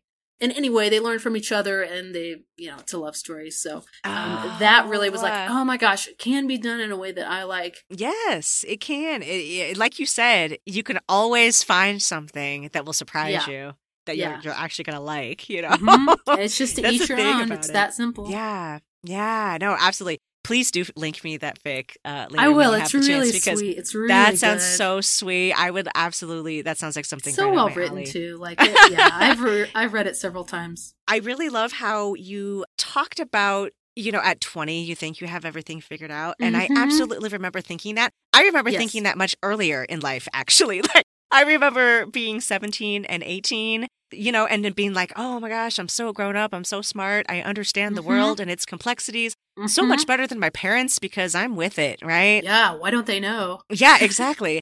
And, you know, there are times, because I think about this whole like problematic, you know, discourse that runs around, and Mhm. I stay so clear of it because I don't engage, you know, but it does come to my mind, you know, sometimes because you see it, it does affect real people. And I was thinking, you know, sometimes I wonder if part of the problem is that we live in a society that is so open to exposure to the discourse in the first place because these kids are growing up with complete and unfettered access to the internet, right?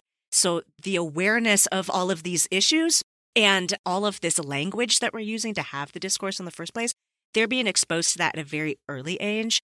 Mhm. And sometimes I get the impression that they are, because of that exposure, using these arguments or this language that they've picked up online and they're trying to use it and they're trying to be part of it.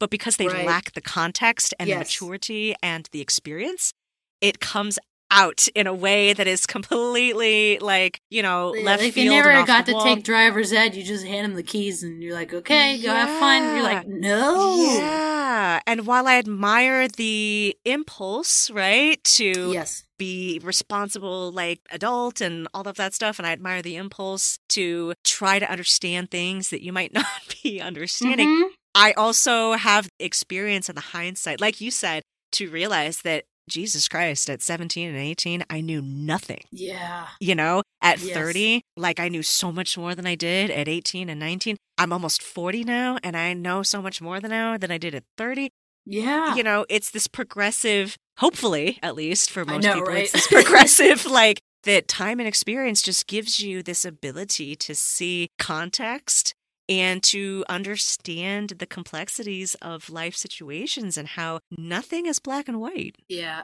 You know? absolutely. I think that, and it just parallel to what you're saying, it's like if I had a forum that made public every stupid thought I had at 20, it wouldn't have gone well for me. Like, so I'm so grateful that, you know, or at like 15, you like, I was like, oh, give me something to make public my every, like every time I thought I was right about something, I'll just, it's like, no, no, no, no. Keep that to yourself so that in five years you can actually forget that you said that.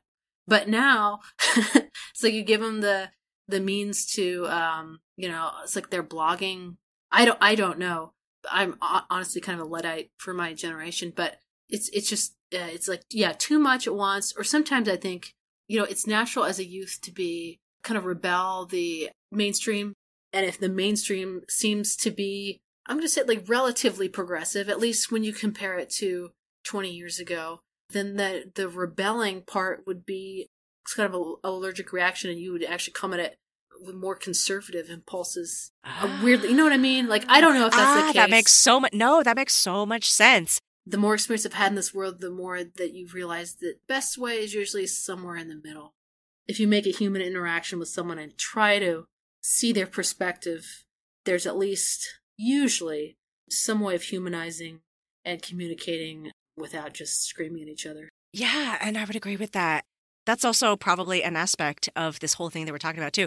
Is not only are these kids having the exposure to these arguments and this language that they're using, and not only are they trying to rebel because that's natural at their age to Mhm. want to do that, but also like we also live in this society where you know our interactions with other people are becoming more and more impersonal as we interact with people more on social media on blogs on this and that and we're losing to some extent in fandom too we're losing that personal connection where like you said when you have that opportunity to sit down with a person that doesn't maybe agree with you right but you're Yeah. having this one-on-one conversation and you can see them and meet them as a human being so different. Yeah. it's so different You don't get to just scream at them. yeah, you're not going to scream or tell them that they deserve to die or, you know, any of those things. No. You know, like, I mean, not to say that there wasn't drama in old school fandom too, because of course there was. There always there has was. been. Always has been. Yeah. But the civility of it, I think, has just like, I don't know.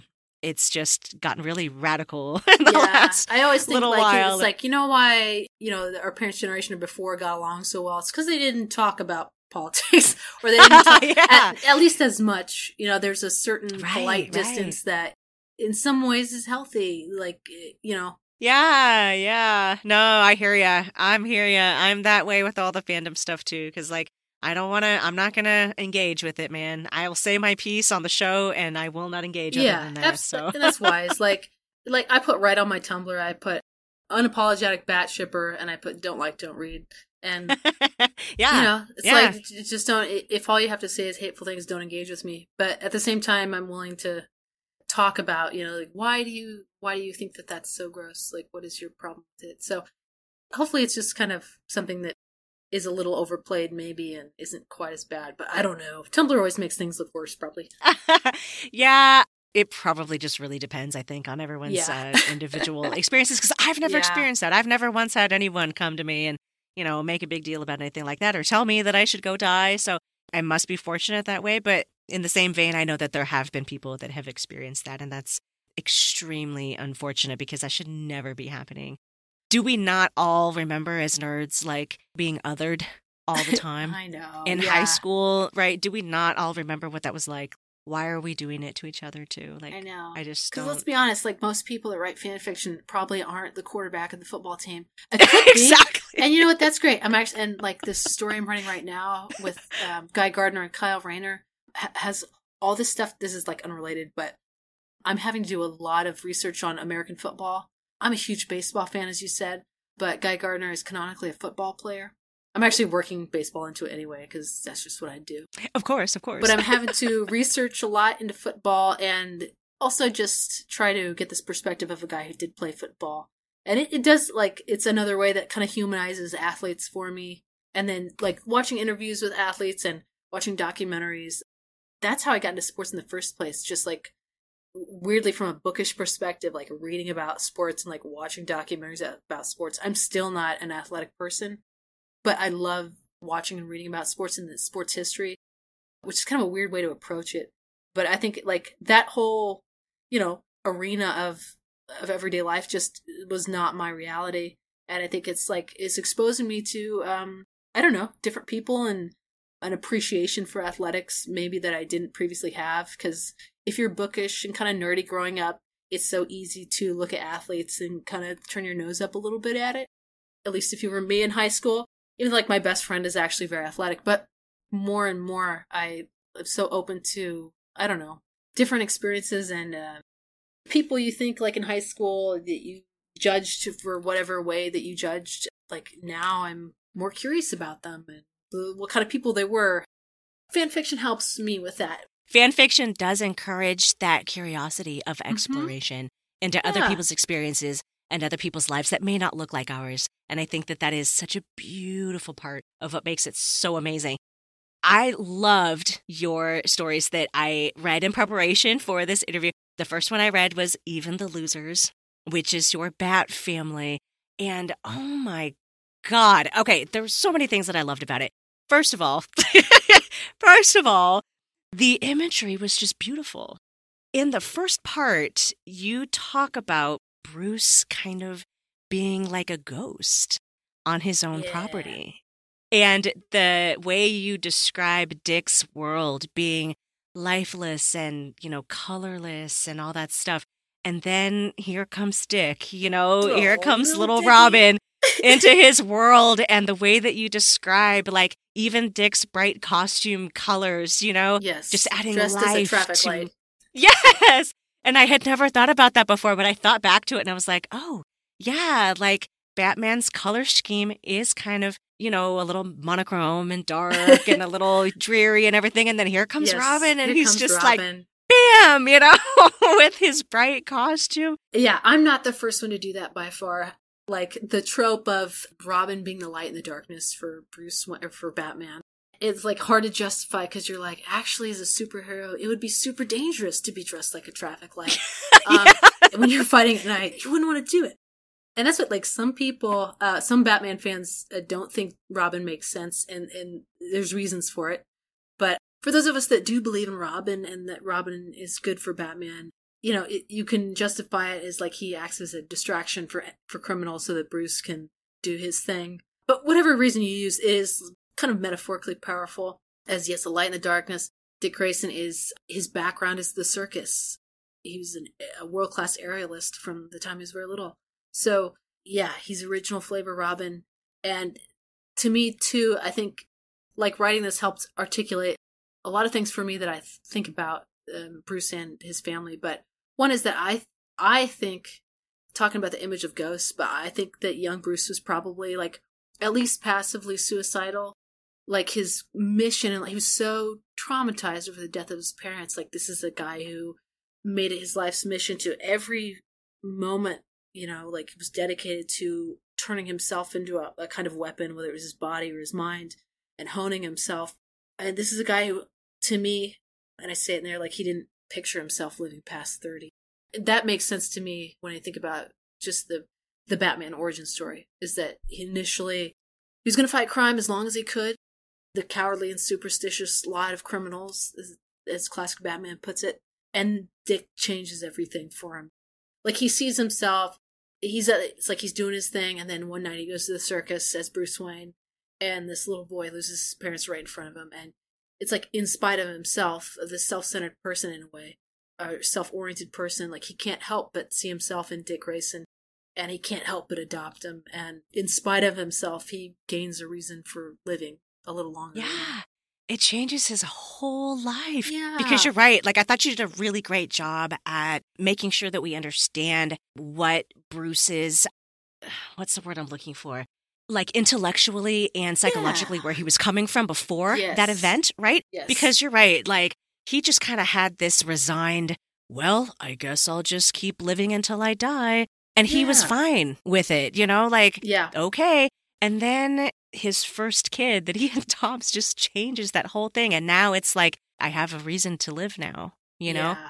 And Yeah. that kind of changed with every kid that comes into his purview, which I thought was so beautiful. And I, I also got the sense that, like, even though this changed his life for the better, I got the sense from your story that he still struggled with it. You know, that it's difficult learning how to be a parent, right? It's Yes. difficult learning how to do that correctly and not fail a thousand times. And you're gonna fail a thousand times. And what do you do with those failures? You know, like that struggle just, Yeah. That's it. Like the part of the fun was like, this was actually written for a, a summer fan fiction exchange, and like originally, I didn't know exactly what it, what it was going to be, but I knew that I wanted to do something with a family, and it was this story that really helped me like f- figure out differences in each of these personalities and some of their motivations. But like, yeah, I think with Bruce, he doesn't like change necessarily.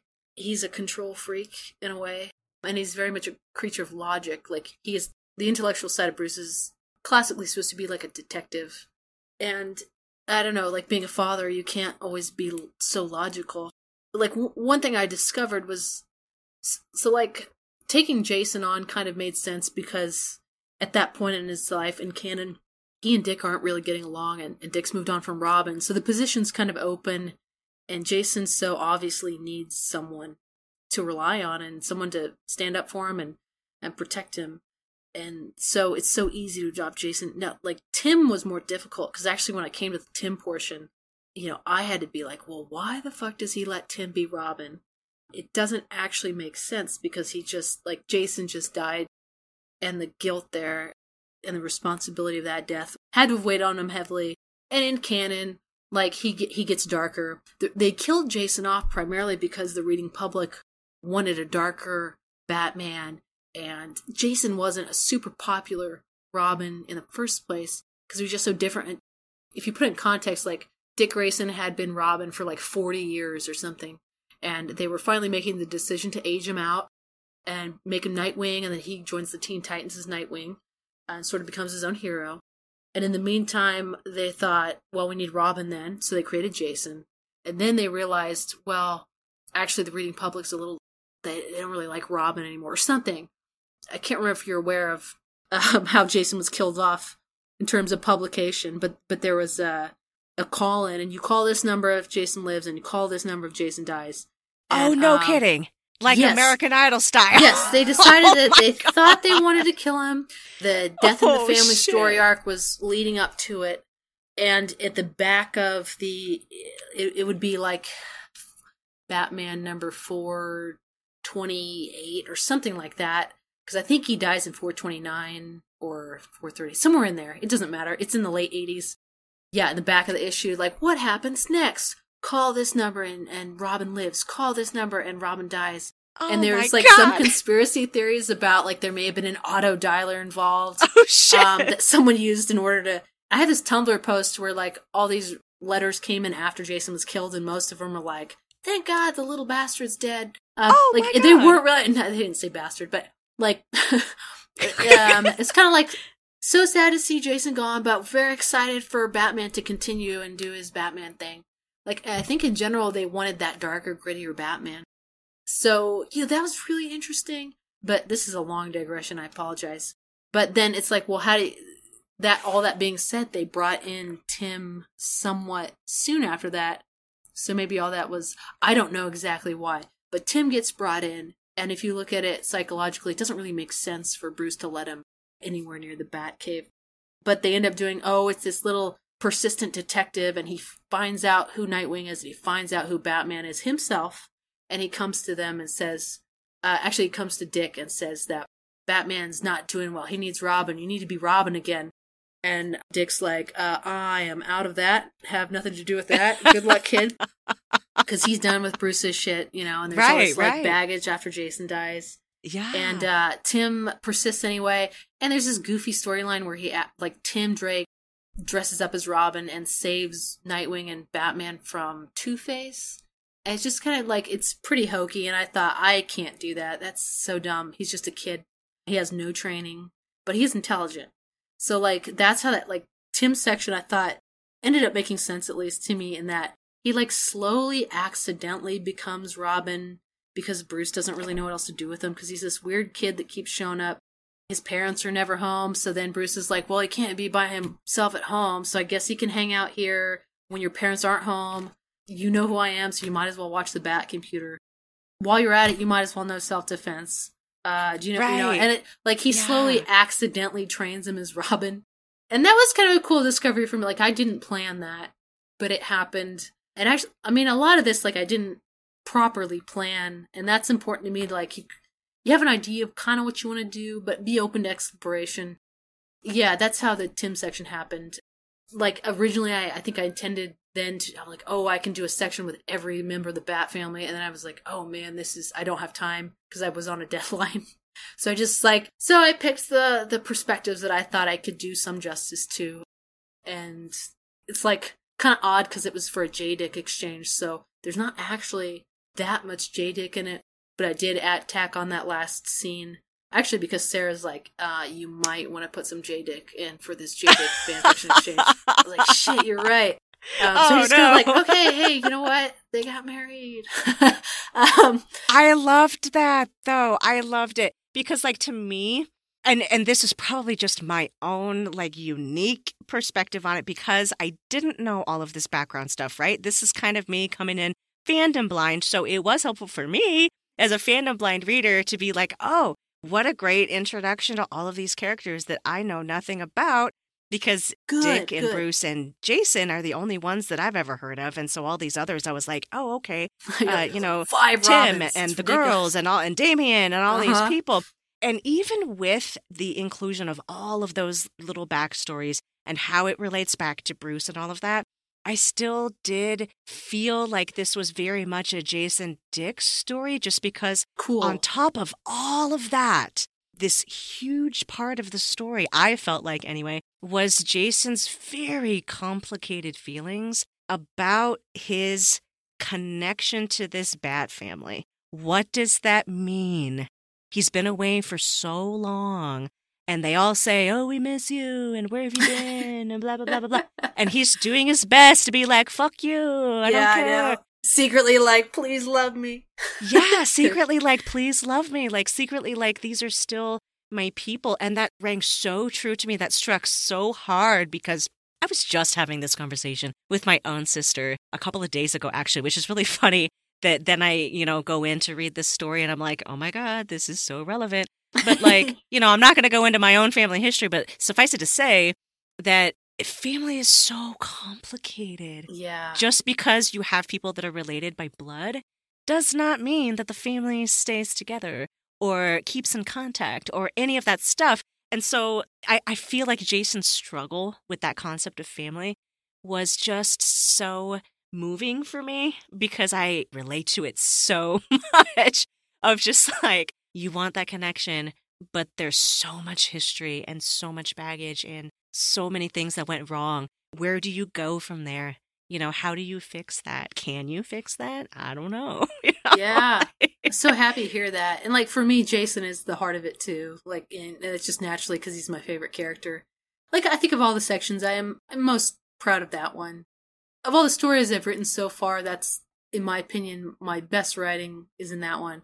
And for me too, the, the Jason voice just came a little more naturally, but I think too, just because I've I've thought so much about him. I mean, it's kind of weird how much I think about Jason Todd. well, yeah, he's like your, uh, your, you know, your favorite, kind of right? So, yeah, yeah, and like it's this like wonderfully compelling combination of like he's self-righteous in that he knows that he's gotten a shitty hand in life, and yet he's also got a lot of like guilt and shame. A lot of people will write him as someone who just blames everything on Bruce. You can do that, but I think to me it's a combination of yeah, Bruce let him down, but he harbors a lot of guilt. He died because he walked into a warehouse and he shouldn't have. Now, Bruce should have known, like, this is a kid. And obviously, this kid's going through a lot of shit. And Bruce didn't really recognize where Jason was mentally in that moment because he tells him near the end, he says, Stay here, I'll come back. Just watch the warehouse, don't go in. Jason goes in. And to me, Jason's psychology makes more sense if he shoulders the blame of that on himself and the shame of I shouldn't have gone in. Why'd I go in? And I, have written I, sort sort of has some works in progress for why he did go in, and it has to do with finds out his biological mother's involved, and you know this doubt about his own place in as Bruce's son, maybe because of these issues that have come up involving a character named uh, Felipe Garzonas. So I love using canon to try to like create this story. But long story short, you know that he is a complicated character, and he's kind of the the heart of a lot of that story. Um, I I loved just tooting my own horn. Like there's this um, story called More Time by Judd Winick also, and that's I don't know if you remember the watch that Bruce gives. Uh, he puts a watch on Jason before he buries him. Yes, there's a watch. Yes, there's a watch. So that, that I made that up, but it's refers to a watch that shows up in this adorable little comic piece called More Time. That became kind of a symbol for like to Bruce. This is his son he gives him his father's like Thomas Wayne's watch. In, in this little comic piece, Jason fixes it for him and gives him as a birthday present. It's just a really sweet little piece. But so I took that broken watch, Thomas Wayne's watch, and I had him give it to Jason. He's buried in it. And then so Jason wakes up and he's all alone, but he does have this watch on his hand, which should be a sign of, you know, paternal love. But he just doesn't quite believe it. So he gives it to Damian. And then when Bruce meets Damian, he sees him with the watch and it's I don't know. It's like this these little canon things that I try to work in were a lot of fun and kind of like can be very moving if you can work stuff like that in and little points of connection and stuff. Yeah. Yeah, I think so because it just brings that human aspect into it, you know? Yeah. That human aspect. And I love I love your interpretation of Jason when you said that you try to tend to write him as, you know, a more balanced character, I guess, in the middle, which is so funny because right. that's kind of who you are, like personality wise, too. Like, kind of, you try to stay moderated and balanced and all that. So I can absolutely see why that would be your interpretation. But, but I love that because as I'm, as I'm sitting here, that would be very true to life. If they were real people, of course he would feel guilt and anger. You can feel both at the same time. Yes. Right? All is the mix of both. Yeah. Yeah. It's like these themes of like, and you'll find them in the comics, like redemption and, and coming up from rock bottom. And that's all very much Jason Todd stuff. And that's why he's so compelling. Like he, he crawls, like, literally crawled out of a grave. But like his, his journey back to the family is kind of just as rough in a way. Even with everyone saying we love you, like there's just so much baggage in the way and oh yeah. Yeah that stuff is so so hard especially when it's your family you know? Yeah, yeah. it is so hard. I'm so fascinated by the psychology in families. Events happen and it is fascinating to me that everybody could be there and witness the same event or experience the same event and everybody has wildly different right. memories of it interpretations of it. Yeah. You know, it is so interesting to me. And I saw a lot of that in your story and I was like, oh my God, this is so true. Like, that's right. exactly what happens. You right. know, exactly what happens. That's a, the fun thing about Dick and Jason, too, is that, like, you'll find it in fandom, but I think it holds true with canon, too, that, like, Jason sees Dick Grayson as, I mean, he, first of all, he's the original Robin, but he's Nightwing. He's like this infallible, kind of badass, beautiful, can do no wrong, and he sees like that he'll never live up to that, and that like he Dick's some kind of golden boy. But then you look at it from Dick's perspective, and like Bruce basically fires him or tells him that he needs to move on. He has all this friction with Bruce, and then Bruce brings in this little kid and gives him his uniform and gives him his mantle.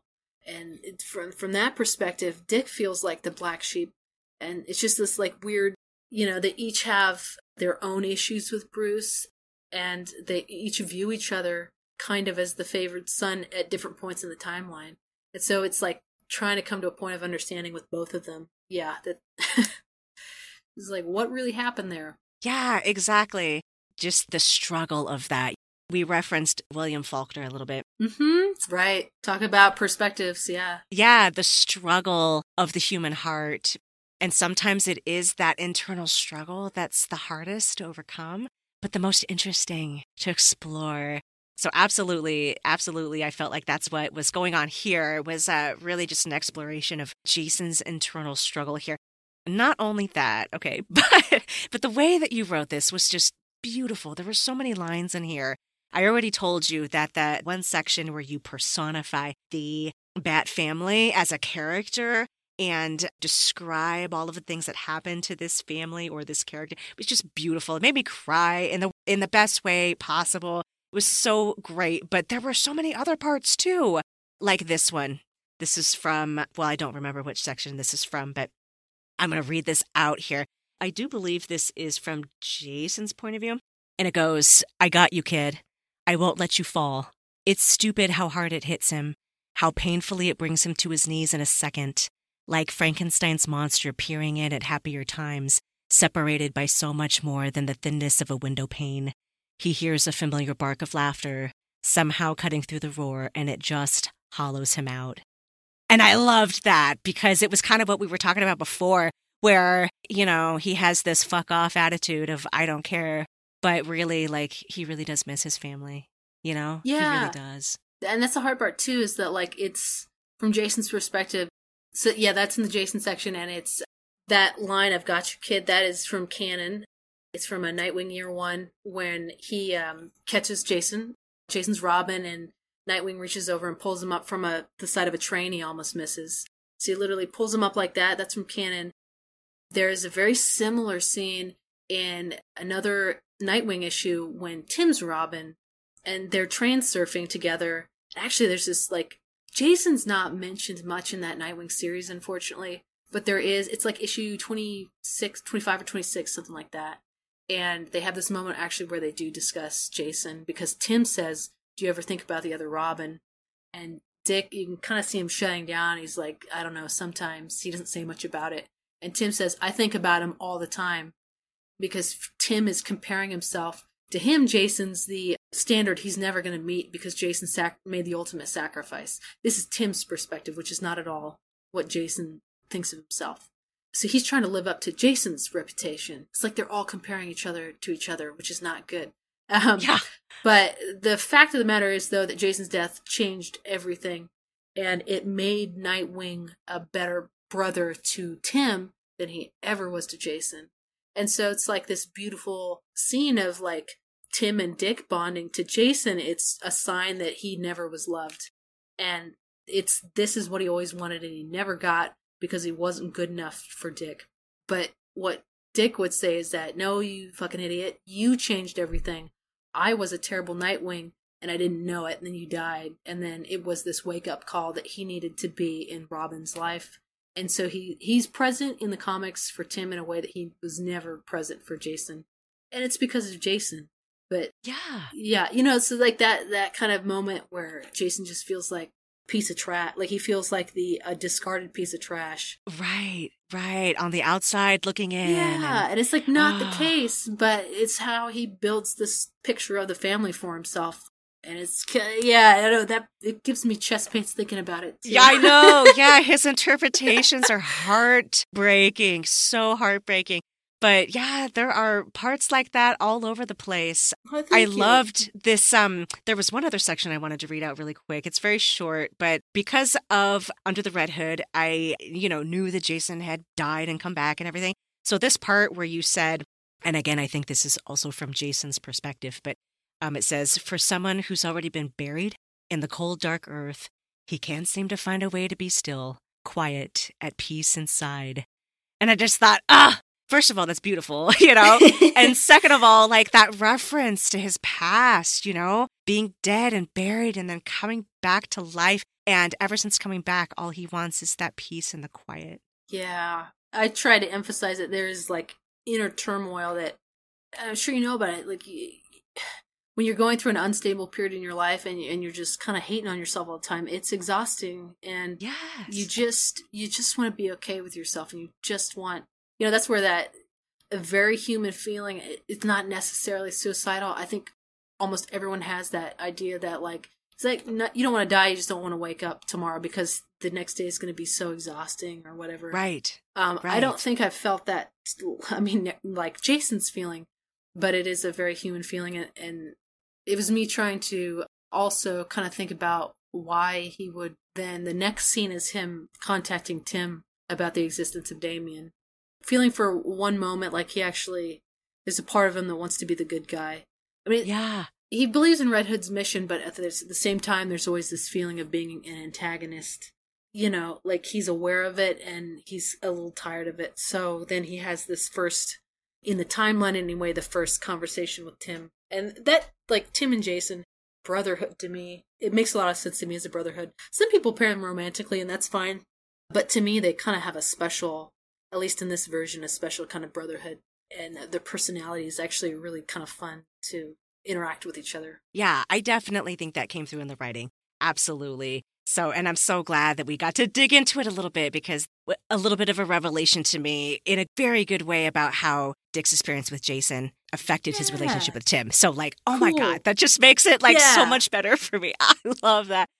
Now, I'm s- super curious because obviously, like, you wrote this whole thing. Is there a line or a section from this story that's your favorite that you wanted to talk about a little I bit? know, and you queued me up for that. I guess uh, what I came up with, because I don't want to sound cocky, but th- this is a story that I, I like. I'm proud I wrote, and I know it's not perfect, but I had fun writing it, and it's the only one that I can go to right now and read and, and not kind of cringe a little bit about certain things. I thought this is actually this turned out well. I like how it turned out, and I liked how the Jason section in particular turned out. I enjoyed writing Damian too, actually, but I think with the Jason section, it came out pretty close to how I wanted it, and I don't know about a line, but the scene I had maybe the most fun with. The text exchanges were fun, I'd say. And it was a good mental break, both for the reader and the writer, by the way, because I thought, this is so much angst. I need something a little lighter. So that's why I kind of interspersed there, more for my own sake almost. But that scene where Bruce meets Jason up on the um, suspension bridge tower Yes. and they have the interact like they call Waylon, who's Killer Croc in the um, comics. they call him in the pizza. Like I made all of that up. I thought know, that was and I don't so know where I came up with it. I think I was in like a, a goofy mood, and I thought, what if he lives under a pizza parlor? Yeah, he's got a landline. That, that's like that's one of the funny things to do. Is like Bruce is so overcomplicated, and then Yeah. there are these moments where you know you could just call him. Like what? Yeah, he lives under a pizza parlor. Just call Rudy's Pizza, ask for Waylon. They'll hook him down to you. He's like, what? And actually, it's like Waylon is interesting because like he is a member of Batman's Rogues Gallery for sure. But they had this weird thing in the New Fifty Two where one of the outlaws, Jason's best friend uh, in that series, Roy Harper, he has his own addiction problems, and he bumps into Killer Croc, and it becomes like the scene of like instead of death by cop, uh, sort of death by Croc. And in other words, he was he was suicidal, yeah, and he engages with Killer Croc in order to to kill himself because he's in so much psychological pain. And Croc actually, like Waylon, recognizes this, and he's like, "Hey, kid, I think you need some help." It's like what? And he sort of becomes his sponsor, like his AA sponsor. And so I had that in mind as like, well, what if there's like, what if, like, there are certain rogues that I, I just don't have it in me to try to humanize, like the Joker. I just, I can't do it. He's too twisted. But with Right, some of the right. other ones, like Selina, especially, obviously, and then Waylon to me is a really fun one because he was like, he's born disfigured and he grows up like that. So it's I know you, we were going to talk about the ugliness thing and the self image thing, but for Waylon, I feel like he's a great one to try to humanize, especially given that piece of canon. And so, like, Jason has his, Jason calls him up and gets this information that Bruce is looking for. Like, it's kind of a funny scene, obviously. And tie in, I know it may have been confusing because I actually did tie in Bruce never dies in this part of canon, but in this part of canon, he actually gets shot back in time. I tagged it in the description, but I don't know. Basically, Bruce kind of quote unquote dies and then he gets back to his own time. But this is shortly before that happens. And it kind of hints at events of Final Crisis, which I don't really understand because it was written by Grant Morrison. And Morrison's kind of notoriously a complicated story arc person. But uh, I took what I wanted to understand of it and I kind of tried to weave that in a little bit. No, it was great. It was so great. I didn't quite understand how he was dead and then back again. I know. I was like, people are going to be confused, but oh well. Yeah, that was my own like fandom blindness, like coming back to kick me in the ass. So I just kind of okay. accepted it. And was like, yeah, he got yeah, shot back in cool. time, Chaos Blue, and uh, he had to fight his way back through time.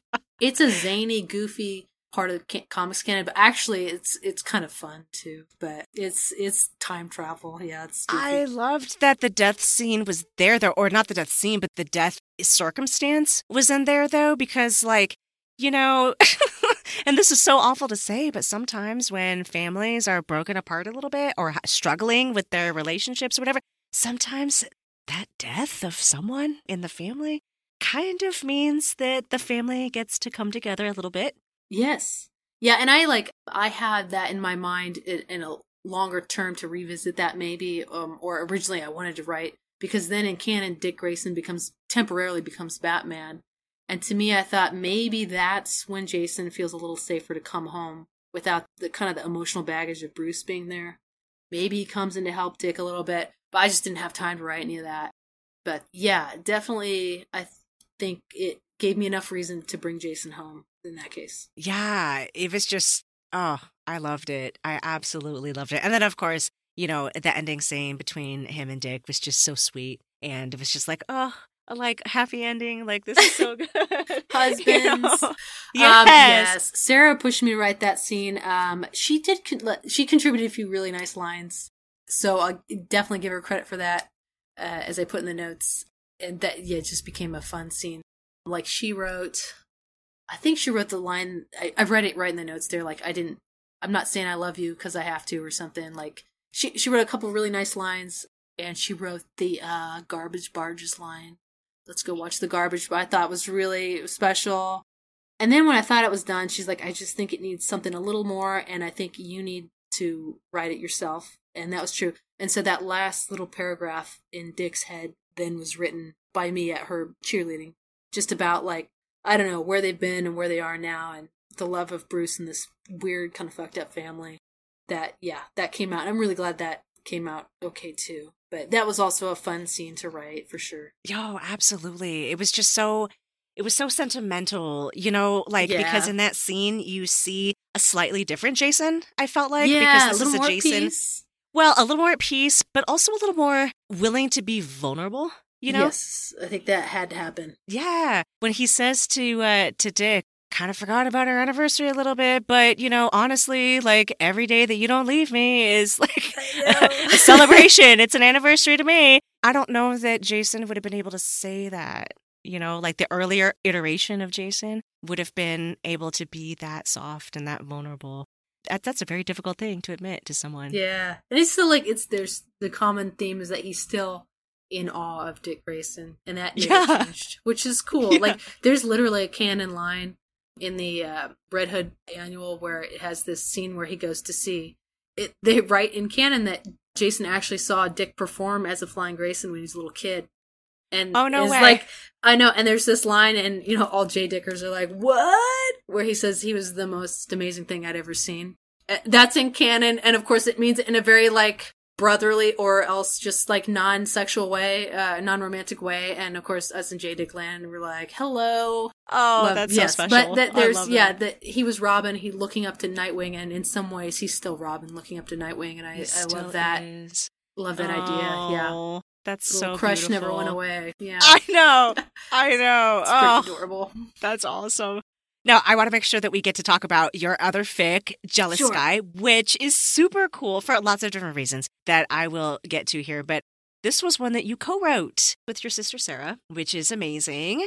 And so, like, I kind of wanted to go into a little bit about what that process looks like because I see a lot of people on the fan fiction writing forum on Reddit kind of asking questions like that. They've never co wrote anything with a partner before, but they're curious about what that looks like. Since you have experience with that, I would love to hear what that experience is for you.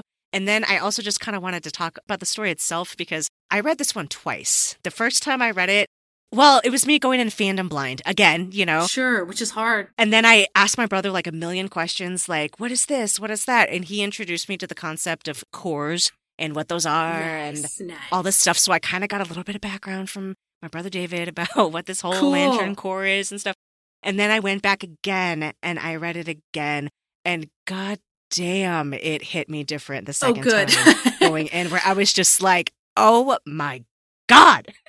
it's like if if Batman canon is confusing, Green Lantern canon is maybe more confusing. And I like I'm newer to Green Lantern Land. It's me also again picking and choosing what I want to include. But yeah, so it initially was my idea because I started reading Peter Tomasi's. He's got the series Green Lantern Corps, and there is a story arc in there and, a, and an issue where Kyle literally dies clinically. He's dead, and then he comes back to life. But before that happens, Guy Gardner gets sent a red ring of rage, and he's he's like screams Kyle's name, and it's this whole like all across the page. He's like Kyle, and very much have like this little odd couple romance, uh, not romance, bromance, I should say, in the series. It's so much fun, and I was just like, wow, that's that's really gay. I or I should make that gay. Which I love. Um, and I told Sarah about it. She's like, "Oh man, yeah." I think I started to write it, and then uh, so we we work on Google Docs. I think the key to it working is just, I mean, you gotta like and trust the person you're writing with, and you have to be able to say, like, you have to be able to assert what you like and don't like, and come together on things. And and we're pretty. I mean, we're just. I don't mind saying, uh, "Hey, I don't. I'm not sure that works that well," or "What do you think about this?" And we're, you know, we, we can just say it because we're sisters. And actually, we tend to think pretty parallel anyway. So I'm lucky in that. You like we're literally twins. So, but she was just helping edit, and at some point, she actually wrote full credit for it. She wrote the scene. I think I started to write the scene at the bar where Kyle sketches Guy. I may have started that, but she pretty much wrote that whole scene. It just I was like, oh, she's like, you don't have to use it. I was like, of course I have to use it. You just have writer's credit. Like, let's just both write it. And then like I was more familiar with different pieces of canon, so I kind of like had more to do with that. And then she just write these little human moments. Probably, honestly, I think the best parts of that story were probably written by her. But yeah, it was a lot of fun.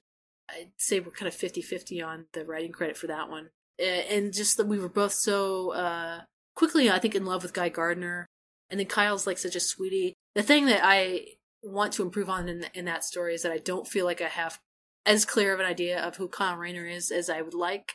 And I was a little concerned, like, if there's a little too much Jason Todd in my Guy Gardner or vice versa, because there's some parallels to them. There's some things in common, but there's some things that are quite different too. And the guy does not have the baggage that Jason does. And he's got a little more of an ego on him in some ways. You have to have an ego to carry a Green Lantern ring, I think, because you have to be able to overcome self doubt and fear. Uh, Right. use the ring in the first place. yeah. So anyway, that's but I, there was something about that dynamic that I really loved, and I gave her the idea, and she's like, "Yes, excellent, yeah," and we went from there. So yeah, it's, it's a fun pairing. Do you guys coordinate what scenes you're going to each write, or do you guys just separately come up with scenes and then find a way to like piece them together? How, what does that look like? It's a little closer to the second. We're both kind of we're not great planners. I say that though, but Sarah's been working on this um long Clex piece that's going to be really wonderful, and that's just necessarily required planning because it's like hundreds of pages long. It's gonna be so good. I hope people read it. Um, but with this one, it's kind of like sometimes we work separately, but sometimes we'll hop on the Google Docs at the same time and we'll have chat open and we'll just be talking about what should happen next. It's like a writer's room that throwing ideas out there. and uh, sometimes we'll be both be just staring at the same scene, and then you know I'll write a sentence, or she will, and then we'll either erase it or think, what about this? What about this? And oh yeah, yeah, yeah, go for that. Go ahead and write. You know, th- throw that out there. Take a shot at that. And it's very uh, kind of on the fly type writing. I mean, I might say, look, this is where I, I picture this scene going, and then I think this should happen and this should happen. And she'll be, oh yeah, I like that, or what what about this instead, or uh, a lot of uh, collaboration and discussion.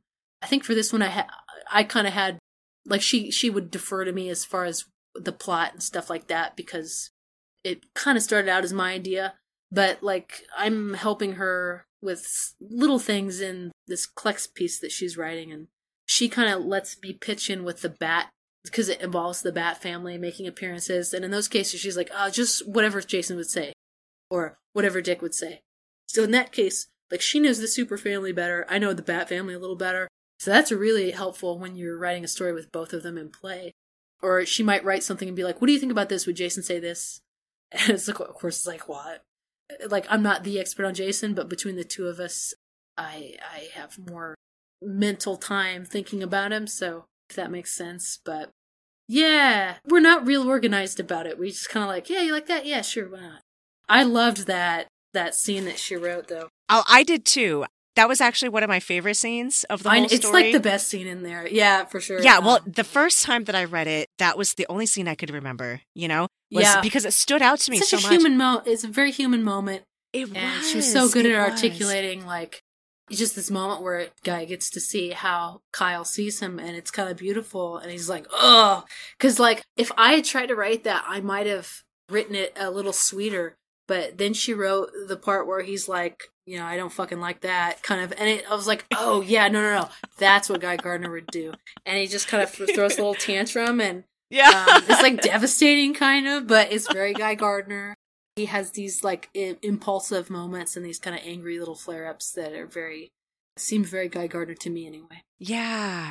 You know, we were talking a little bit before the show about themes from Jealous Guy. You know, and the theme that I globbed onto because it's one of my favorites is that trope of a character not seeing themselves as physically attractive. It's not one that I think gets brought up a lot. I don't see it too much in fan fiction, but I do see it enough, right? Where I'm like, okay, this is a thing that people do sometimes. And I didn't see it quite enough from the first time that I did the read through. But the second time that I did the read through, I realized that Guy's perception of himself colors his whole perspective on the Kyle situation. You know, he kind of thinks he's just this ugly, homely guy. And that perception seems to color his entire perspective on Kyle and his own relationship with Kyle because because how could it possibly yeah, how could it have possibly been me that called him back? Like, of course it was Sora, Yeah. you know? I, I was just thinking like because like if you just read the old comics he's he is kind of a douchebag a little bit anyway ultimately lovable though but Yeah. if you read if you read the um there's some issues guy gardner actually had his own series and there's like a four issue arc of called year one and it gave him i think for the first time a much more empathetic background it's a little heavy handed in that it, there's abuse in the household his parents do not treat him well He's got an older brother that's kind of a golden child who can do no wrong, and Guy is just kind of he kind of sla- he's he's physically abused. He's slapped around by his dad, and his mom just kind of ignores him. Even though it's a little heavy-handed, it like kind of helped me to make sense of a little bit of, about why he is the way he is. But then also, of course, explains uh, or at least would lead you to think that even though he's got an ego, there is a kind of a deep-seated low self-esteem. And then we had talked about too, like he's not drawn as a pretty guy, at least not initially. Now I think like Patrick Gleason actually kind of has a really nice. Uh, I think he's a very handsomely drawn guy in the newer issues. He is Uh, now, but I did have a chance to see like the earlier renditions with that, you know, No. there's that crazy ass bowl cut, and I was like, what the fuck is yeah. Yeah, we talked about com- if you look at you know like Hal Jordan is the the guy in Green Lantern world, at least classically, uh, still is by most any definition. And he's a is a beautiful human being. He's tall, he's athletic, uh, he's roguish. He's very masculine and yet he's very pretty. And then Kyle's kind of a pretty boy. He was kind of the 90s version of a masculinity that could be like a little softer, I think, compared to the Hal Jordan. John Stewart's just kind of a badass. He's super intelligent. Guy Gardner's kind of a bruiser. He's drawn that way too. I think Sarah and I, and Sarah really helped articulate that for me too. That there's this theme in comics where everyone's just so pretty, but most of us in real life uh, aren't that pretty, or at least not that pretty. Right. And it's right. a theme that like just doesn't get explored. Like, what does it do to you when you don't think you're um, a very attractive person? And everyone deals with this to a certain extent. Yeah. But th- to consciously make that part of Guy Gardner was important to us. And I'm currently writing another Guy Gardner Kyle story that I'm excited about, and that's certainly part of it.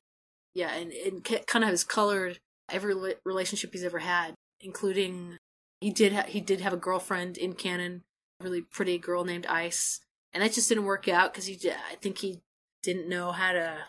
It's like he doesn't know how to um I don't know be comfortable with himself in a relationship with someone who he views as much more attractive maybe that's kind of one take i'm looking at anyway To me, that works so well because it's this deep seated insecurity.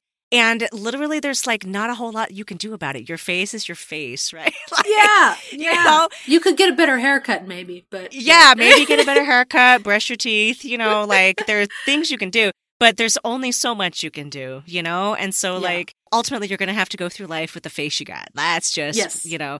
And so, yeah, like, that can sometimes, I see that. When I see that trope in fan fiction, I often do see the person who thinks they're ugly having a really hard time with being in relationships with other people that they would perceive as way more attractive than them because there's always that fear of like well if i'm not bringing a beautiful face to the table or a beautiful body to the table yeah why why do you want me what else is there what else is there and you're going to leave me for someone way more attractive than i am i just know it Yeah, and you look at Kyle's girlfriends that he's had in there. I mean, it's comics, so they're all attractive women. But I think it actually works really well with Kyle because he's an artist and he uh, he's got the eye for all kinds of beauty. And to me, you know, he's like guy just adds uh, an intensity, and he just li- he lives intensely, and he's passionate. He's not a liar. He tells the truth, and he's he doesn't bullshit. Really, I think Kyle respects that. I think too, like as an artist's eye for things, you find the beauty in things that might not be conventionally beautiful. At least that would be one interpretation you could take. And they're just like a fun pairing. I don't know. yeah that's why i loved that scene the one that sarah wrote because when he's there and he's drawing and that's where my mind went too of like not only do other people have this ability to see in you what you cannot see for yourself but him just having that artist background you know like you said you, he can pick out the beauty in things that i'm sure guy is thinking like you're crazy. Like why are you wasting your fancy Yeah, pencils like exactly. drawing me? I you know and and here kyle thinks like no this is beautiful to me. Like this was a moment that was beautiful. like, and don't like you like it? yeah. Yeah. And guy's so offended by it because he's like why would you do this oh You man, know? yeah. I'm so glad you wrote that because it was better than I could have done, and and it, it was fun. And I like the last scene quite a bit too, with the apartment and uh, yes Kyle just trying. It's like he thinks he knows the truth, but he's trying to pull it out of Guy. And it's it's not like Guy's lying exactly, but he just he doesn't want to. You know, he cause hardly admitted it to himself to me that he, he does love Kyle. um, yeah because it's it's too painful to admit in a way. yes yes that pain of having to say it out loud when you Yeah. are so sure that the other person's going to reject it yeah, you know because how could they possibly want me yeah. that was just so i felt so bad I think most of us have been there in some degree. Yeah, like right. someone- you know, rejection is very human. Yeah, Right. That fear of rejection. But Kyle's just so sweet about it. You know, he's so gentle about pulling it out of him and then being like, well, yeah, it, it actually does make a difference. You know, that, I love that part where guy's like, does it even matter? Does any of this even matter? And Kyle's Yeah. like, well, yeah, Yes, actually, yes, it does. yes, yes. yeah, um, yeah. That that closing scene was fun. I hope it didn't seem too schizophrenic, but then once Guy realizes oh, he does, you know, then sort of the ego almost immediately shows itself just a little bit. And that's why it wasn't a line I had at first, but then I added, he knew he could do it. Like, there's that confidence again. Now that Kyle's kind of done all the work to say, hey, yeah, I'm in love with you too, you moron. Then Guy can be like, hey, you know what? I'm Guy fucking Gardner. Um, there's actually a lot to love here. It, it's this weird balance of like, yes, deep seated insecurities, but also, uh, you know, a little bit of that strut and bravado that we love, little braggadocio Yes. that makes guys so charismatic and, and lovable for me anyway. Yeah. Oh, and I love that that duality is in there. I love that because it is possible to be both at the exact same time. I just, yeah. I love it. I love it. It's one of my favorite tropes. I wish that I saw it more in Yes. fan fiction. I agree. I agree. I will say, and I've been wanting to say this for a while, and it's just never really come up for me, but I think I told you before the show that I first encountered that trope in Harry Potter with the Severus Snape character. It comes up probably a lot more for Severus Snape because he's so super Yes. like hyper ugly, right? And so that's a thing that gets talked about. But, you know, I do see it come up in different fandoms here and there. And I just wanted to thank the fanfiction writers who do that and choose to explore that. And I want to thank you and Sarah for exploring that too, because Oh yeah. Like- for me personally, like that's been a huge part of my own journey in accepting myself. And I know that whole like, you love yourself and, you know, you, everyone's beautiful and all that. And I, I agree with those sentiments. I do. it's easy to say it in the abstract. Yeah. Yeah, easier said than done, right? And I cannot tell you how beneficial those types of fan fictions have been for me doing that work for myself, you know? Is it you think about it like the hero arcs and it's it's kind of it's easy to be a hero when you're I mean, I shouldn't say easy, but it's easier maybe to be a hero when you, you know, you look really good. and everybody already kind of loves you right, right. and kind of you look like a hero, you are a hero. I feel like this theme that we love with the self-image thing, it comes more in like either anti-heroes or or anti-villains, you know, mad at the world because of how they look, but people who are still heroes and yet uh, live with these insecurities, I think that is yeah, a really underused trope, yeah. Yeah, absolutely. Absolutely. A very meaningful one for a lot of us out there. Because, like you said, like that's such a universal human emotion. I think that all of us at some point have had, right? Of that feeling of insecurity about self image and the way that we look and comparing ourselves to other Yes. people and all that. I always love to see that explored absolutely in fan fiction. So thank you to oh, all of you who write about that because it's very near and dear to me personally.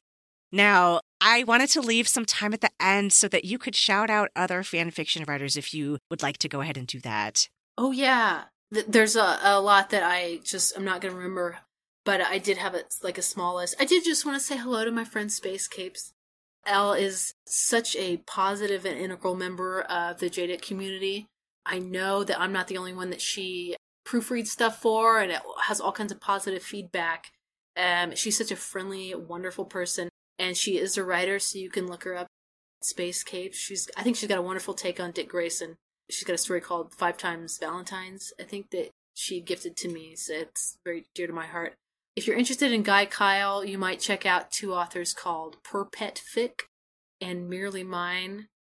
If you filter for kudos, you're going to find them near the top because they're really wonderful. I'll link you to that J. Dick AOB fic. Oh, I did write it down. It's called A Funny Thing by Maury Maitar.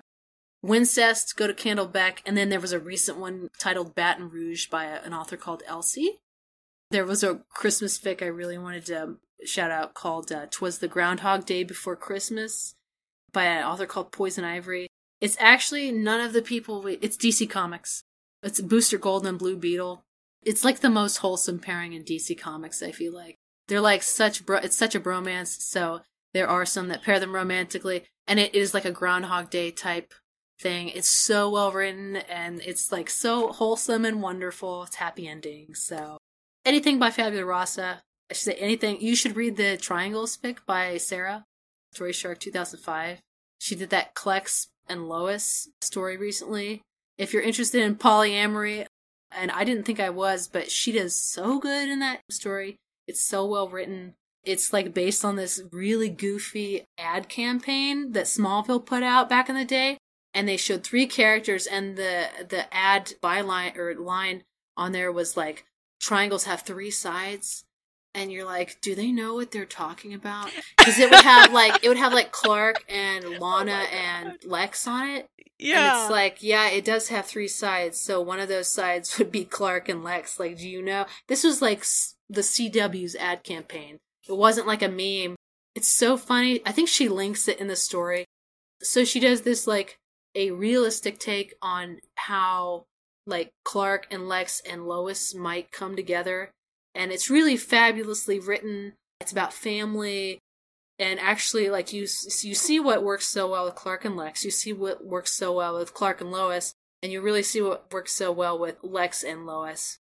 Shouldn't be a surprise, but it works so well, and it brings like Connor and Jon Kent into the same family, which is like I've always wanted to do because Connor's always kind of thrown out the window with Right.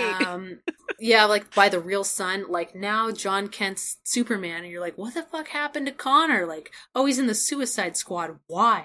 Anyway, that's his rant for another day. But read Triangles by Story Shark 2005. You will not be disappointed. There's too many J Dick for me to name, too many friends to shout out, but there's a lot of good stuff. I, I've bookmarked a lot through my account if you're curious, so you could always do that. Perfect. Thank you so much for those.